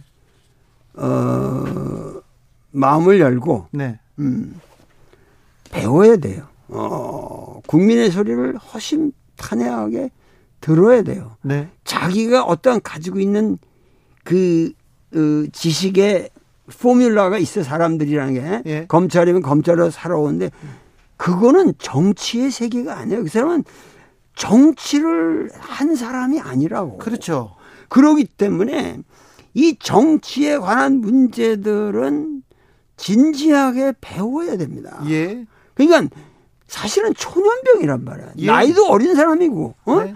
그 나이도 어린 사람이고 공부도 그렇게 많이 할 기회도 없었고, 예. 뭐 세상을 정확하게 판단할 그런 어떤 정보를 가지고 항상 토론을 했던 사람도 아니고, 그러니까는 지금 어, 생각하시는 모든 것이 굉장히 자신을 파멸의 길로 갈 수가 있다. 이건 항상 에, 마음을 열고 내가 이래서 해야 되겠나. 아, 국민의 소리를 더 듣고, 네. 어, 이, 도울 선생이 말하는 그런 에, 정도를 내가 걸어야 되고, 어, 점쟁이들이 이런 거 의존하지 말고 내가 주역 강해를 읽고 그런 판단하겠다. 어, 그러니까 이런 그 진지한 자세를 가져야지 그걸 그냥 묵살시키고 타, 타인들이 하면 니들이 뭘 아냐. 예? 그, 그 어떤 이게 너무도 연역 적으로 폭력적으로 정치를 끌고 가고 있다는 거예요. 그러니까 국민들이 거기서 굉장히 네. 슬픈 거죠. 지금 우리 국민들이 슬픈 거예요. 슬프죠. 국민. 네. 0013님께서 국민의 수준은 높이 올라갔는데 지금 위정자들 50 시절의 정치 수준만도 못하지 않습니까? 강대강 대치는 공멸뿐입니다. 이렇게 얘기합니다. 주역의 세계관으로 볼 때, 자 대통령이 지금 임기가 다섯 달 이렇게 지났나요? 얼마 안 됐어요. 대통령 초기인데 벌써 차기 대통령 얘기 나오고 이 대통령에 대해서 또 다른 얘기도 나옵니다. 이제 뭐 뭐 못 보겠다 이런 얘기도 나오는데 주역의 세계관으로 볼 때 이건 어떻게 이해해야 됩니까? 그 사실은 제가 여기서 뭐 KBS라는 이런 공영방송에서 네. 어, 이 사람이 뭐 몇 년 못 간다는 둥 그런 말은 어, 해서는 아니 되죠. 그리고 전 네. 그렇게 생각할지도 않고. 네네. 그러나 어 이제 5년 후에 네. 그 5년 동안은 제가 말했듯이 조금 그 저질스러운 인내를 해야 되겠지만 네. 그 국민들이 5년 후에는 새로운 지도자를 가지게 될 텐데 네. 에, 제 1차적으로는 내 생각에는 하여튼 어, 국민들의 그 우리 국민은 스스로 어떤 에러가 있더라도 네. 반드시 극복해 나가면서 역사를 만들어가는 민족인데 그 직접 선거에 대해서 일체 브레이크를 걸지 마라. 아, 뭐냐면 내각제를 운운한다든가 이런 것은 상당히 그건 흉악한 음모다 아, 하는 거를 말씀드리고 예. 어, 지금부터 어, 지금 상당히 우리가 위기의 시대고 위험한 시대고 앞으로 여러 가지 문제가 발생할 겁니다. 지금 이런 시대야말로 어떤 면에서 이런 위기의 시대야말로 스타 탄생의 기회다 이거예요. 네. 그러니까는 여태까지 우리가 예기치 못했던 훌륭한 정치인들이 나올 수도 있어요. 지금. 네, 네. 어, 그러니까는, 에, 앞으로, 어, 이 차기 대통령 얘기를 한다면은, 에, 뭐, 잠룡, 현룡, 비룡, 뭐, 이, 이런 얘기를, 어, 하기보다는, 그야말로, 어, 이, 이렇게 분위기가 뭔가, 어, 고상하지 못할 때에, 이제. 정말 진지하고 고결하고 품격 있고 깊이 있는 메시지를 가지고 이 전국을 끌어나가는 사람은 네. 분명히 스타가 됩니다. 그리고 리더십에 확보할 수 있습니다. 그렇습니다. 그런데요. 보수 진영에서는요. 네. 여권에서는 검사 출신 한동훈 법무장관 얘기가 계속 나옵니다. 솔솔 나옵니다. 이거 어떻게 보이십니까? 아, 그 뭐 어떤 개인에 대해서 내가 뭐 평가를 할 수는 없으나 어 국민들이 네. 정확하게 판단하고 있다는 거는 꼭 아셔야 돼요. 정확하게 어떻게 판단하고 있을까요? 응? 나쁜 놈 나쁜 놈이라고 판단하는 거죠. 거기에 대해서는. 뭐 뭐가요? 어, 아니, 그러니까 뭐 능력 없는 사람은 능력 없다고 네. 보고 있는 거고. 네, 능력 있는 사람 능력 있다고 보는 어, 거고 요. 능력 있는 네. 사람이 있다고 보는 건데 네. 거기에 대한 어떠한 평가보다도 사실은 여론의 평가가 네. 더 정확합니다. 알겠습니다. 네. 어, 논, 비속어가 들어간 거에 대해서는 제가 사과하겠습니다. 저희는 아, 비속어는 절대 안 된다는 이게 저 품격 있는 그런 방송이고요. 품격 어. 있는 도울 선생님의 말을 말씀 듣고 있습니다. 네, 네. 지난주에 이어서 오늘은 두 번째 신묘한 특강 두 번째입니다. 지난주에도 엄청난 열강을 해주셨습니다. 뭐 유튜브에 올라와 있으니까요. 한번 꼭 들어보십시오. 그러면 우리가 이 시련을 어떻게 극복해야 되는지 알고 있고요. 오늘 두 번째 시간 이어가고 있습니다. 선생님은 음. 대만에서도 공부하시고 중국에서도 공부하시고 미국에서도 공부하시고 음. 참 공부는 많이 하셨어요. 네. 자, 그런데요. 시진핑 주석이 세 번, 3년이는 한답니다. 이제 10년씩 하고 다른 음. 주석한테 넘겨줬는데 이제 본인이 더 하겠답니다. 그러면서 대만 통일 얘기합니다. 어, 이거 이거는 도대체가 제가 사실은 시진핑이라는 사람을 어 긍정적으로 그 사람이 등장했을 때 그 사람의 등장 방식이라든가 배경이라든가 그 아버지 시중신과의 관계라든가 이런 걸 다 얘기하면서 네. 굉장히 긍정적인 인상을 준 것이 사실은 도올 김영욱이란 말이에요. 네, 중국의 미래가 밝다는 네. 얘기도 많이 하셨어요. 네, 그러니까 잘 만들 수도 있다. 그게 뭐냐면은 이 모택동이 죽고 난 후로 등소평이 집권을 하면서 그 어떻게 해서든지 뭐냐면 그 격대 지정이라고 그래서 10년마다 변화돼 5년째 벌써 격대로 들어줄 사람을 미리 지정해서 트레이닝을 시키고 근데 그러한 과정이라는 거를 에, 서구의 민주주의가 갖지 못하는 리더십 체인지의 룰을 원천적으로 이건 헌법과 또 같은 어, 권위를 갖는 어, 방식으로 그걸 지켜왔단 말이에요. 예, 그렇죠. 원칙은- 호금도가 좋죠. 그저 강택민 같은 사람도 어, 하다못해 후진타오. 어, 후진타오라든가 이런 분들이 다 그 룰을 따라서 자기들이 더 집권하고 싶으면 하지 않고 이 사람한테 줬는데 어떻게 해서 시진핑이라는 사람이 그, 그 위대한 룰을 이 버리고 자기 개인의 욕심을 위해서 그런 어 자기가 장기 집권 하겠다고 하, 하는 게 이게 말이 되냔 말이에요. 예, 그러니까 이것이 지금 뭐냐면은 결국은 중국이 인류에게 희망을 줄 수도 있겠다라고 생각한 것이 거의 뭐 20년, 10년 전 그런 분위기 10년 전 이 사람이 등장하기 전까지만 해도 네.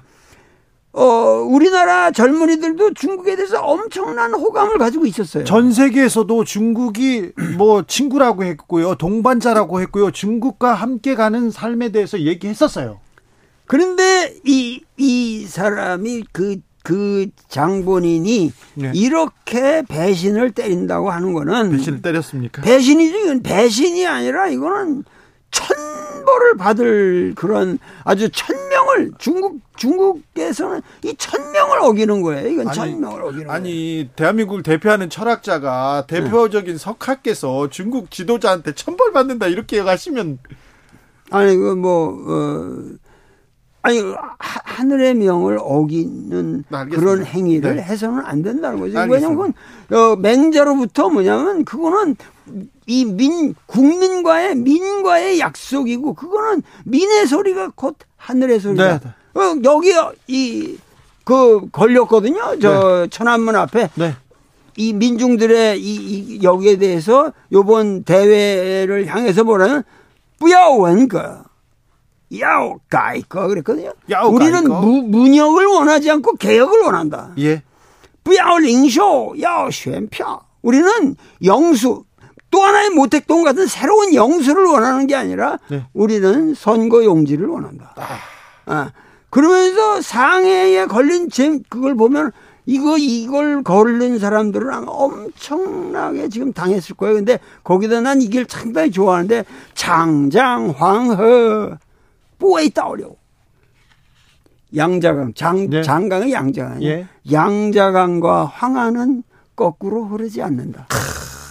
그러니까 표도 중국 사람들 이렇게 호방하네요. 하는 문 이런 민족인데 네. 어떻게 해서 그렇게 바보 같은 짓들을 하느냐? 이런 깊이 있는 자 깊이가 있죠. 어, 저력이 중- 있죠. 저- 문화의 저력, 저력이 문학의 있죠. 저력이 네. 있죠.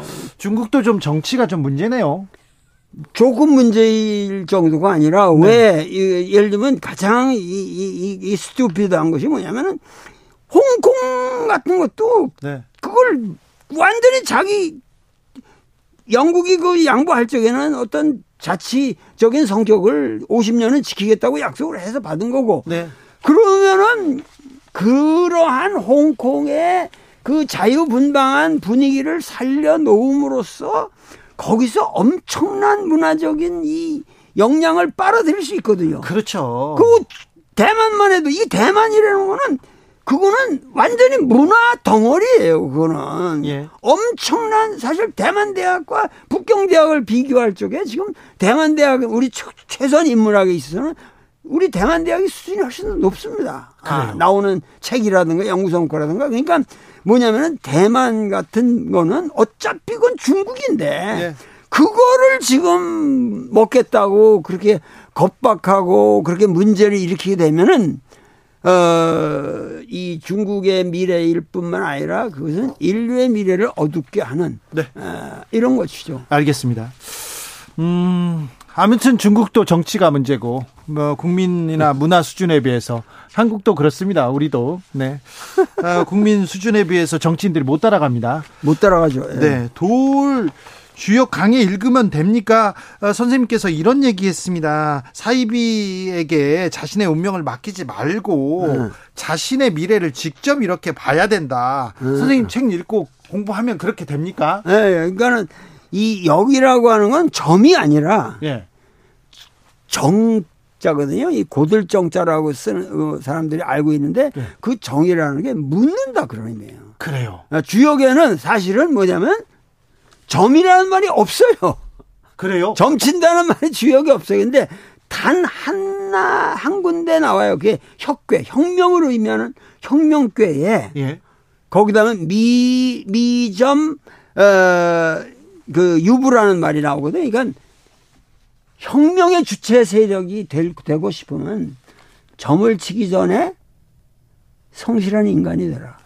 그때 나와요. 그렇습니다. 어. 그러니까 주역에는 점이라는 말이 없어요. 네. 어, 그러면 물음이라는 게 우리가 이 주역이라고 하는 건 물음이고 물음이라고 하는 것은 어떻게 묻느냐는 거에 따라서 사실은 대답이 들어 있어요 거기에. 예.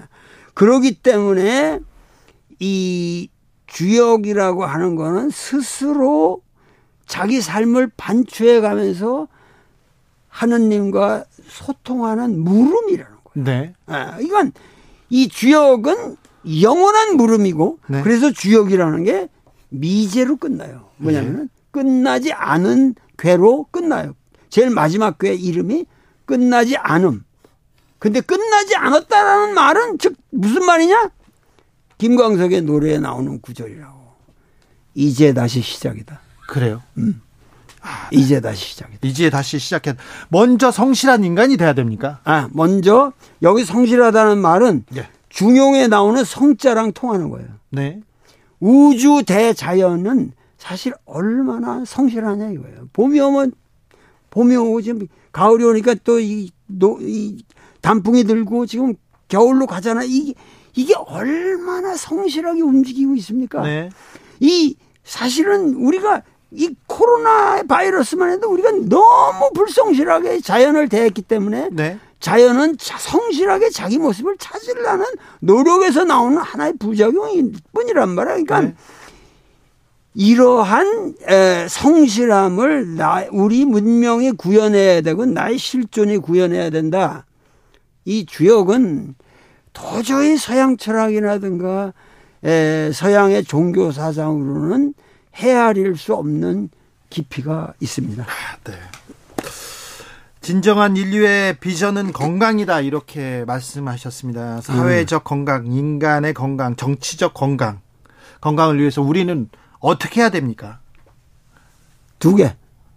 두 개가 뭡니까? 잠. 참. 잠, 잠. 잠 잘하자라고요? 잠, 잠과 밥. 밥이요? 그러니까 인간이 건강한다는 거는 네.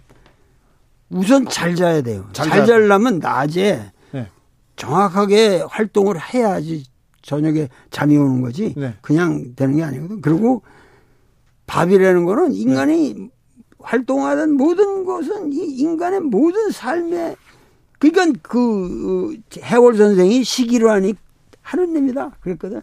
밥 한 그릇 네. 니들은 우습게 알고 그 하지만 밥 한 그릇이 곧 하느님이다. 네. 갓이라는 거야. 그 갓. 아, 그러니까는 우리가 밥을 어떻게 먹냐. 내 체질에 맞게 밥을 잘 먹어야죠. 아니 잘을 많이 많이 먹으면 안 되고 소식을 하는 지혜. 네. 음. 밥 잘 먹고 잠 잘 자면 네 건강하고 좋은데요. 음. 밥안 먹고 술 많이 먹잖아요. 그러면 이렇게 그냥 쓰러져서 잘 자요. 그런 어. 사람들도 많습니다. 술 먹고. 어 근데 그게 어그 특별한 체질에는 뭐 가끔가다 네. 뭐 한두 명 있지만은 네. 일반적으로 그렇게 해서 자기는 술에 강하다고 그러는데 네.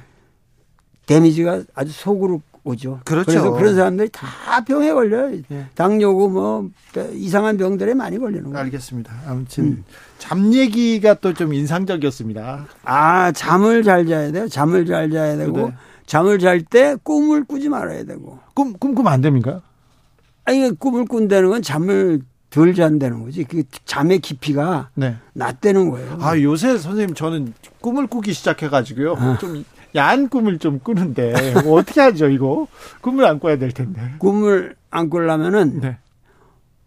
홍안의 미소년 배고픈 홍안의 미소년이 되라. 무슨 그래요? 얘기냐면은 네. 에, 저녁에 잘때 네. 배가 불러 있는 상태로는 꿈을 꾸게 돼요. 아 그래요? 왜냐면 배가 이 장이 막 운동을 해야 되니까 예. 그게 자극을 줘가지고 꿈을 일으킨다고. 네. 배를 비우고 네. 허심하게 허장 아주 허위 위장관을 허하게 만들면은 꿈이 안 꿔지. 네, 저는 잠 자기 전에 야식 안 먹는데도 어. 좀 그래도 좀 자면서 이렇게 로맨스를 꿈꿀 수 있는 거 아닙니까, 선생님? 아, 아, 로맨틱한 건 좋죠. 네. 박광진님께서 존경합니다, 선생님. 100세 시대 인생 도울 선생님도 꼭 연애하세요. 이렇게 얘기합니다. 네. 피부는 뭐 연애를 네, 하셔야 될 것 같은데 네. 피부 관리를 어떻게 하시는지는 다음 시간에 제가 듣겠습니다. 네. 아, 도울 선생님의 신명 특강 3부작에서 2부작 들었습니다. 1부도 정말 주옥 같습니다. 그런데 2부도 너무 값졌습니다. 아, 오늘 선생님 감사합니다. 다음 주 목요일 날 다시 모시겠습니다. 네, 감사합니다. 교통정보센터 다녀오겠습니다. 정현정 씨.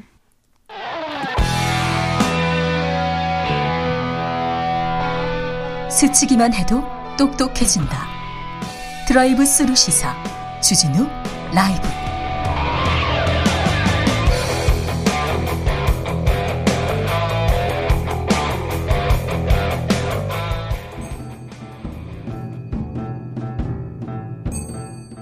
태초에 철학이 있었다. 하늘과 땅 사이 세상의 모든 질문 이제 철학으로 풀어보겠습니다. 철학 어렵다고요. 일단 맛이라도 봅시다. 철학의 맛. 정치 철학자 김만곤 박사 어서 오세요. 예, 안녕하십니까. 조영근 소셜랩 접경지대 소장 어서 오세요. 예, 안녕하세요. 네. 오늘은 네. 불매 운동에 대해서 한번 고민해 보려고 합니다. 제빵 공장에서 한 20대 노동자가 숨졌습니다. 그런데 하, 기계에 끼어서 숨졌는데요. 그 기계를 천으로 덮어놓고 그 옆에 기계를 돌렸습니다. 아, 이 사고를 목격한 그 노동자의 친구들, 동료들은 그 천을 묵- 덮어놓고 그 옆에서 일을 했어요. 이걸 보고 아 이건 너무하다 이러면서 SPC 그리고 파리바게트에 대한 불매 운동 시작했는데 이거 어떻게 생각해 볼지 한번 고민해 보겠습니다. 김만곤 박사님. 예, 뭐, 이번 사건을 좀 바라보면서 너무 안타까운 게 많았는데요. 뭐, 이게 사실 이 사건 자체가 되게 예외적인 게 아니라 올해에만 이 끼임 사고로 사망한 노동자가 77명에 이르고 있습니다. 아이고. 예, 뭐 너무 뭐 그 노동 현장에서 자주 일어나고 있는 일이고요. 그리고 또 이제 이번 사태 같은 경우에는 이제 사고가 난 이제 곳에서 너무 뒤처리를 잘못했다. 사실 뭐 이제 뭐뒤뭐 이렇게 안전 그 이전부터도 문제고 뭐 안전 안전 그 교육부터 시작해서 모든 수칙부터 시작해서 거기서 다 문제였었고 그리고 그 이전에도 사실은 이제 이 기업을 대상으로 또 이제 불매 운동이 있었는데도 불구하고 이 기업이 어떻게 보면 어, 반성하는 태도를 전혀 보여주지 못하고 이제 뭐 어떻게 보면 노동자들이나 이런 환경 자체에 대해서 전혀 신경을 쓰지 못하고 안전에 대해서 보호하지 못하다가 일어난 일이고 그리고 그 이후에도 앞에서 보여준 그 행태가 고스란히 또 드러나서 이제 어떻게 보면 소비자들이 상당히 분노하게 됐는데요. 저 같은 경우에는 우리가 지금 현재 살고 있는 사회가 소비자 사회이기 때문에 우리들의 가장 중요한 정체성 중에 하나가 소비자라고 한다면 소비자로서 할 수 있는 가장 급진적인 행동이 파, 그 소위 말해 이제 불매라고 생각합니다. 네. 이건 막 이건 뭐 산업 사회에서 노동자들이 파업을 하는 것처럼 이 소비자 사회에서 소비자들이 이 불매한다는 것은 가장 급진적 형태의 항의이기 때문에 저는 이번 사건은 정말 뭐 불매로 이어진다고 해서 이걸 뭐 누가 비판할 수 있나라는 생각이 듭니다. 예, 예 제가 아, 이 기회에 꼭 말씀드리고 싶은 거 있는데 예, 이번에 그 앞치마가 끼어가지고 빨려 들어가면서 사고가 났다는 거거든요. 네. 아 전신 위생복이라도 제발 좀 해줬으면 좋겠어요. 어, 그거 하면 되거든요. 네, 네. 그런데 안 합니다. 아, 너무 많은 기업들이 그만큼 돈 쓰기 싫어가지고 예. 너무 많은 사람들이 다치고 죽고 있습니다. 에, 이러지 않아야 하는 거고요. 우리 산재 통계 한국의 미스테리가 있죠. 산업 재해율은 OECD 평균의 4분의 1밖에 안 되는데 네. 산재 사망률은 1등입니다. 네, 압도적인 1등입니다. 예, 그러면은 뭐냐? 사고는 조금밖에 안 나는데 일단 났다 하면 대형 사고 난다라는 얘기잖아요. 네. 사실은 말이 안 되죠. 왜냐하면 산재를 신고를 못 합니다. 네. 대부분의 현장에서 이번에도 보면 끼임 사고 그 전에 있었는데 뭐 신고 못 하고 뭐 30분간 훈계하고 오히려 훈계를 당했다는 훈계하고 거뭐 아닙니까? 이런 이야기들 비일비재합니다. 네. 그러니까 이게 드러난 것이 빙산의 일각이다. 네. 이런 얘기 있고요. 이제 불매 운동 얘기를 해 보자면 어 불매 운동 또 다른 한편에서 보면 어떻게 생각하면 쉬운 운동 아닙니까? 네. 안 사면 되는 거니까 그러니까. 사실은 물론 안 삼으로서 생기는 불편이 많이 있음에도 불구하고 그래서 최소 노력 행동주의라는 그런 표현을 쓰더라고요. 불매 운동에 대해서 어 불매 운동에 대해서 냉소적일 수 있어요. 그게 무슨 소용이 있느냐 이렇게 얘기할 수 있는데 어 그렇게 냉소하는 사람들은 하, 제가 볼 때는 어 냉소할 수 있는데 비판하는 만큼 더 하면 됩니다. 예, 불매 운동이 최소 노력이기 때문에 네. 더 많은 노력을 촉, 하- 하자라고 촉구하는 걸로 저는 그렇게 받아들이고 싶습니다. 네. 아몬드 나무님께서 아, 심각합니다. 끼임 사고사가 예상보다 많습니다. 안타까운 현실입니다. 아, 화력발전소에서 숨진 고 김용균 씨도 비슷했어요. 이 컨베이어 벨트. 그러니까 이렇게 돌아가는데 끼어서 그렇죠. 빨려 들어가는 그런 사고인데요. 이런 사고 아까 말했듯이 작업복을 바꾼다던가 아니면 뭐 이물질이 들어갔을 때, 때 기계가 멈춘 멈추는 그런 작동할 수 있는 그런 기능 비상, 하나 비상 정지 네, 버튼. 버튼 하나 만들어 준다던가 아니면 2인 1조로 해서 사고가 네. 났을 때 이걸 방해 방지할 수 있는 그런 제도가 있는데 다 돈 때문에 안 하는 거예요. 예, 실제로 그리고 안전장치를 이렇게 설치하면 사실은 이게 기계의 속도를 늦추는 거라고 합니다. 대부분 다. 사실은 맞- 예, 그래 놓으니까 이게 작업의 물량이 너무 많아서 네. 오히려 안전장치가 있더라도 그걸 꺼놓고 작업하는 경우도 많다고 이야기를 하고 그렇죠. 있거든요. 오히려 예, 그래서 실제로는 이게 단순히 그런 걸 설치하는 걸 넘어서 어떤 작업자들에게 적당한 물량의 작업을 배당하는 것도 상당히 중요한데 이번 같은 경우 예, 사실은 같은 밤샘 작업을 하다가 예. 생긴 일이잖아요. 그렇죠. 그러니까요. 네. 이게 다 이윤 얘기입니다. 이윤을 음. 생명보다 안전보다 훨씬 더 높은 가치에 두고 있어서 좀 그렇습니다. 아, 이런 문제가 생기면 자, 기업주들은 처벌받아 이렇게 얘기하기 때문에 얘기 얘기하기 때문에 중대재해법이 생겼는데 그러면 줄일 수 있을 텐데 이렇게 얘기했는데 중대재해법도 전혀 지금 현장에서는 그 효과를 발휘하지 못하, 못합니다. 2180님 회사가 인건비 아끼려고 2인 1조 하는 것도 단독으로 일을 시켜서 사망한 거예요. 얘기하는데 그런데요. 불매 운동 이렇게 일어나면 가맹점주들은 무슨 잘못입니까? 그 사람들이 무슨 죄입니까? 이런 또 반론 나옵니다, 바로. 음. 이게 뭐 이제 당연히 이런 걱정 이제 사실 어떻게 보면 우리가 같이 살고 있기 때문에 책임의 당사자가 아닌 사람들이 책임을 공동으로 떠맡게 되는 셈이 돼버려서 이런 그렇죠. 걱정을 하는 부분에 대해서는 뭐 당연하다고 생각하고 이런 걱정해 주시는 부분들은 맞다고 생각합니다. 그런데 어쨌든 우리가 이렇게 소비재 같은 것들이 이렇게 바깥으로 나와서 가맹주점을 때에서 판매되는 그런 곳에 잘못 기업이 잘못했을 때는 거기에 대해서 우리가 잘못의 시정을 요구하는 소비자 행동이 기본적으로는 가맹주들한테 영향을 미칠 수밖에 없고요. 네.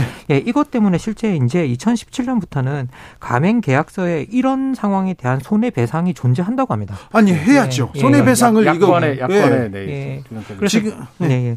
그래서 약관이 있어서 이걸 이제 실제로 우리가 신청을 할 수 있고요. 그리고 이제 가맹사업법 11조 1항 11호에 가맹본부 또는 가맹본부 임원의 위법 행위 그리고 가맹사업의 명성이나 신용을 훼손하는 등 사회 상규에 반하는 행위로 인해서 가맹 사업자 사업자에게 손해가 발생한 경우에 대해서 여기에 분명하게 가맹 계약서에 기재하도록 규정을 하고 있어서 이제는 이제 이게 손해배상을 신청할 수 있는 구조라서요.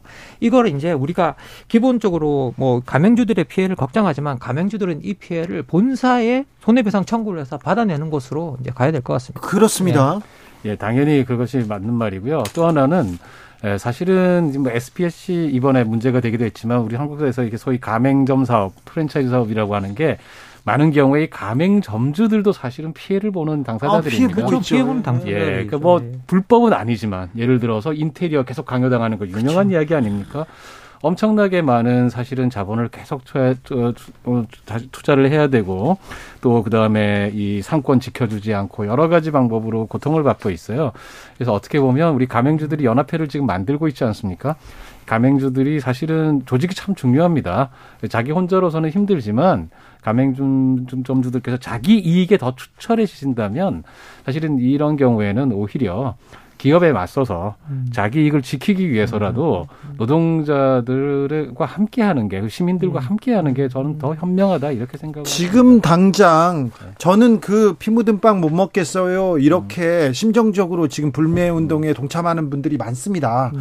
지금 이미 매출에 타격을 받고 있을 거예요. 이것도 손해배상 청구해야 된다고 생각합니다. 사실 SPC 같은 경우는 굉장히 많은 그 어, 브랜드를 가지고 있어요. 그런데 이 SPC 회장의 둘째 아들이 마약 관련돼 가지고 구속되고 그러게요. 그 사람이 경영 일선에 바로 복귀하면서 네. 이런 것도 다 타격이거든요. 음, 그렇죠. 그 다음에 또 계속해서 사회적 협약을 약속을 안 지켰어요. 음. 점심 시간을 지키겠다. 그리고 불법 파견 안 하겠다. 이런 약속을 지켜놓고 해놓고 해놓고, 네. 안 합니다. 그 사회적 합의 미행이 계속 문제가 되어 왔죠. 예. 그래서 어 그래서 이 불매 운동이 전에도 있었거든요. 예.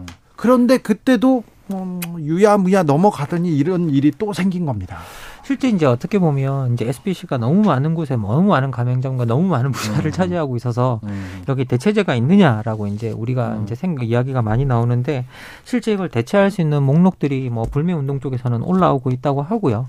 그래서 저희들이 조금 더 이번 사태에 대해서는 좀 관심을 가지고 좀 봤으면 좋겠고 음, 음. 그리고 하나의 기업이 사회가 어떤 그 잘못된 것을 시정하는 것들을 요구하고 있는데 그 요구들을 지속적으로 무시하고 있다고 한다면 이제 뭐 그걸 이제 그 교정해 줄 수 있는 최후의 당사자는 사실 법도 뭐도 아니고 저는 소비자들이라고 사실은 생각합니다. 그리고 실제 이제 우리나라의 아쉬운 부분은 뭐냐면요. 어, 우리가 뭐 이렇게 중대재해처벌법이 있긴 있지만 실제 우리가 산업안전 뭐그 어, 보건 뭐 이거 보건 이런 걸 위반한 것들을 우리가 우리 살펴를 보면 1심 판결 이런 내용을 보면요. 실제 책임자들이 처벌되는 실형을 받는 경우가 뭐 2% 정도밖에 안 된다고 거의. 거의 없다고. 해도 예. 거의 없어요. 아니죠. 그리고 네. 뭐 대부분 다 벌금형에 그치고 있고 벌금 액수도 500만 원 미만이라 이게 뭐 이게 대책이 없다고 이야기를 네, 하더라고요. 아, 산재 신고를 하거나 법적으로 간 경우도 거의 뭐 열에 한 건도 안 됩니다. 근데 네. 거기에서도 거의 1, 2%만 아, 이렇게 처벌받고 있기 때문에 지금 법이 아, 산업 현장에는 미치지 않는다 이렇게도 볼수 있어요. 예, 그 사실은 그 불매 운동은 결국은 그 일시적인 거 아니냐, 그 해봐야 무슨 소용이 있냐 이런 비판이 있을 수가 있어요. 그 이런 비판이 이 그냥 무조건 틀린 건 또 아닌 면이 있습니다. 그 근본적으로 왜 그런 이유가 이 문제가 되냐면 이게 한국인들의 소비자들의 그 윤리 의식이 유난히 낮기 때문이 아니고 네. 법과 제도가 너무 기업 편으로 돼 있어요. 그렇죠. 예를 들면 이번에도 그, 그 SPC 사태 그 법원들이 지금 가맹주점들이 좀 가처분 소송을 냈거든요. 와가지고 시위하고 이런 거에 대해서 못하게 해달라고. 그래서 음. 여기에 대해서 지금 여러 가지 구호를 못 쓰겠습니다. SPC 각성하라 뭐 이런 여러 가지 구호들을. 그래서 이게 사실은 어 2013년에 대법원에서 일종의 불매 운동에 대해서 불매 운동들 주 당시 그 언론사에 대한 불매 운동하면서 광고주들한테 광고 싣지 말라라고 했던 거에 대해서 업무방해죄, 강요죄, 공갈죄 이런 것들 적용해 가지고 최종 유죄 판결을 확정한 판례가 지금 있습니다. 그래서 이런 것들 때문에 일단 소비자들의 행동이 제약되는 게 있고요. 또 하나는 우리가 집단 소송제하고 징벌적 배상제가 없지 않습니까? 네. 예, 이게 그냥 불매 운동만 해가지고는 사실은 힘든 게 있습니다. 근데 구체적으로 피해를 입은 사람들이 법적으로 행동을 하면 해소- 소송하지 않은 사람들도 보상 배상 받을 수 있고 여기 중대 과실이거나 고의가 있었다면 징벌적으로 배상을 해야 된다 이러면 기업이 두려워하게 되거든요. 이런 제도가 함께 가야 된다. 너무나 소비자에게 불리하게 만들어진 기업에게만 유리한 제도가 있는데 그걸 가지고서는 불매 운동을 냉소하는 것은 좀 문제가 있다. 네. 이렇게 생각이 듭니다. 김경태 님께서 SPC 오너 가족과 회사의 갑질 다 아는데요. 아는 사람들은 다 아는데 변화가 없어요. 수년간 그 얘기를 하는데 그래서 소비자들의 행동이 아, 영향을 미칩니다. 음. 예, 뭐 이게 실제로 우리가 사회가 발전할수록 이제 윤리적인 소비를 원하는 뭐 그런 경향들이 있습니다. 그리고 실제로 이제 뭐 우리 사회도 봐도 지금 이제 환경 문제라든지 뭐 다양한 노동자를 착취하지 않는 뭐 생산품이라든지 그래서 공정 무역이라든지 다양한 그런 개념들이 들어와 가지고 이제 상품에 그런 가치들을 넣으려고 노력을 하고 있잖아요. 그리고 실제로 이건 뭐 국제적인 뭐그 경향이기도 한데요. 실제 세계 무역 기구를 보면 분쟁 중에 하나가 거북이를 보호하는 그물로 잡은 새우와 그렇지 않은 새우가 음. 같은 상품인가를 두고 이게 어 재판이 벌어진 적이 있었습니다. 네. 진짜로. 아, 예, 이거 예. 네, 네, 고민해야 될 예. 부분인데요. 진짜로 그게 재판이 벌어진 적이 있었습니다. 근데 그 이후로 이어졌던 논쟁들이 뭐냐면 그래서 유아 노동으로 만든 티셔츠랑 그렇지 않은 어, 노동으로 만든 티셔츠가 그럼 같은 상품인가? 음. 이런 식의 다양한 이제 이야기들이 그렇게 나오는 건 뭐냐라고 하면 사회가 발전하면 발전, 발전할수록 생명 그리고 아, 그 생명과 그 안전 그리고 자연과 환경과 그 안전들을 좀 요구하는 음. 어떤 그런 윤리적 방향으로 흘러가고 있는 게 사실이라서요. 음. 이렇게 지금 현재처럼 사실 어떻게 보면 지금 마구잡이로 생명을 희생시키는 방식으로 지금 빵이 만들어지고 있는 거잖아요. 그러면 이런 물품을 사람들이 이제는 소비하지 음. 않으려고 한다는 거예요. 그래서 그런 경향이 자연스럽게 불매 운동으로 나타나는 게 아닌가라고 또 한편으로 생각을 해봅니다. 네. 근데 불매 운동이 조금 영향을 미치거나 좀 성공을 거둔 경우도 있습니까? 예, 저는 사실은 좀 거창한 얘기 한번 해보고 싶은데요. 그 1955년에 미국의 엘라바마주에 있는 몽고메리라고 하는 시에서 로자 파크스라는 여성이 흑인 여성이 네. 버스를 탔는데 당시 법에는 백인이 오면 이로써 양보를 해야 됐단 말이죠. 예. 나 안 하겠다. 네. 했다가 결국은 체포되고 유죄 판결을 받았습니다. 네. 난리가 나가지고 이때 했던 게 버스 안 타기 불매 운동이었죠. 그렇죠. 걷고 그다음에 흑인들이 걸어 다녔어요. 네. 예, 이렇게 하면서 1년을 버텼어요. 네. 그리고 연방 대법원에서 그 법은 위헌이다. 네. 그리고 소위 이제 흑인 민권 운동의 일종의 상징적인 출발점이 되죠. 네. 그래서 저는 사실은 우리 불매 운동은 다양할 수 있고 많은 경우에 실패하기도 하지만 네. 또 거대한 변화를 낳는 촛불 같은 거, 씨앗 같은 것이 되기도 한다. 예. 예, 그래서 너무 우리 냉소하지 말자 이렇게 생각합니다. 그리고 우리나라에서도 뭐 남양유업 같은 경우에는 거의 8년에 걸친 이 불매 운동이 여기에 상당한 효과를 거둔 건 사실. 그렇네요. 맞습니다. 예. 맞습니다. 예. 네. 우리 주변에서도 그런 경우가 많네요. 그런데 SPC에서 회사 측에서 이, 이 희생된 노동자의 빈소에 파리바게트 빵을 놓고 갔다고 하는데 이거는 또 어떻게 봐야 됩니까? 이거 참 그 빵을 볼 때 사람들이 어떤 생각이 들까요? 아, 전, 저도 참 그 기사를 처음 읽었을 때 약간 충격을 좀 받았었는데요. 와, 이건 너무 무심해도 이렇게까지 무심할 수 있나라는 생각이 드는데 저는 그런 무심함이 산업 현장에 그대로 옮겨져 있었고 예. 그것들이 사고를 유발했다라는 생각이 듭니다. 그래서 어떻게 보면 조금 더 우리가 주의 주의를 기울이고 네. 어, 어떤 배려하고 그리고 더 나아가서 이건 사실은 노동 현장에서의 문제는 배려가 고쳐지는 게 아니라 진짜 거기야말로 법과 원칙이 적용돼야 되는 곳이거든요. 음. 그래서 그에 따른 안전망이 좀 세팅이 되었으면 좋겠다라는 생각이 듭니다.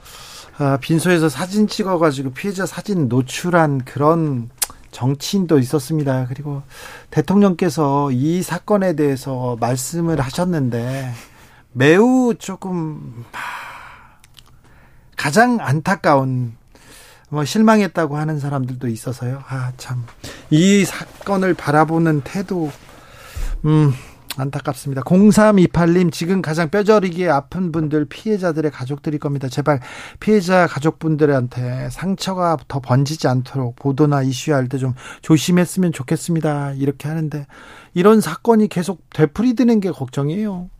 그러게 말입니다. 아까도 말씀드렸지만 불매운동은 최소 행동인데 어, 이거 답이 아니다라고 생각하시는 분들이 있을 수 있습니다. 더 네. 많이 행동합시다. 음, 네.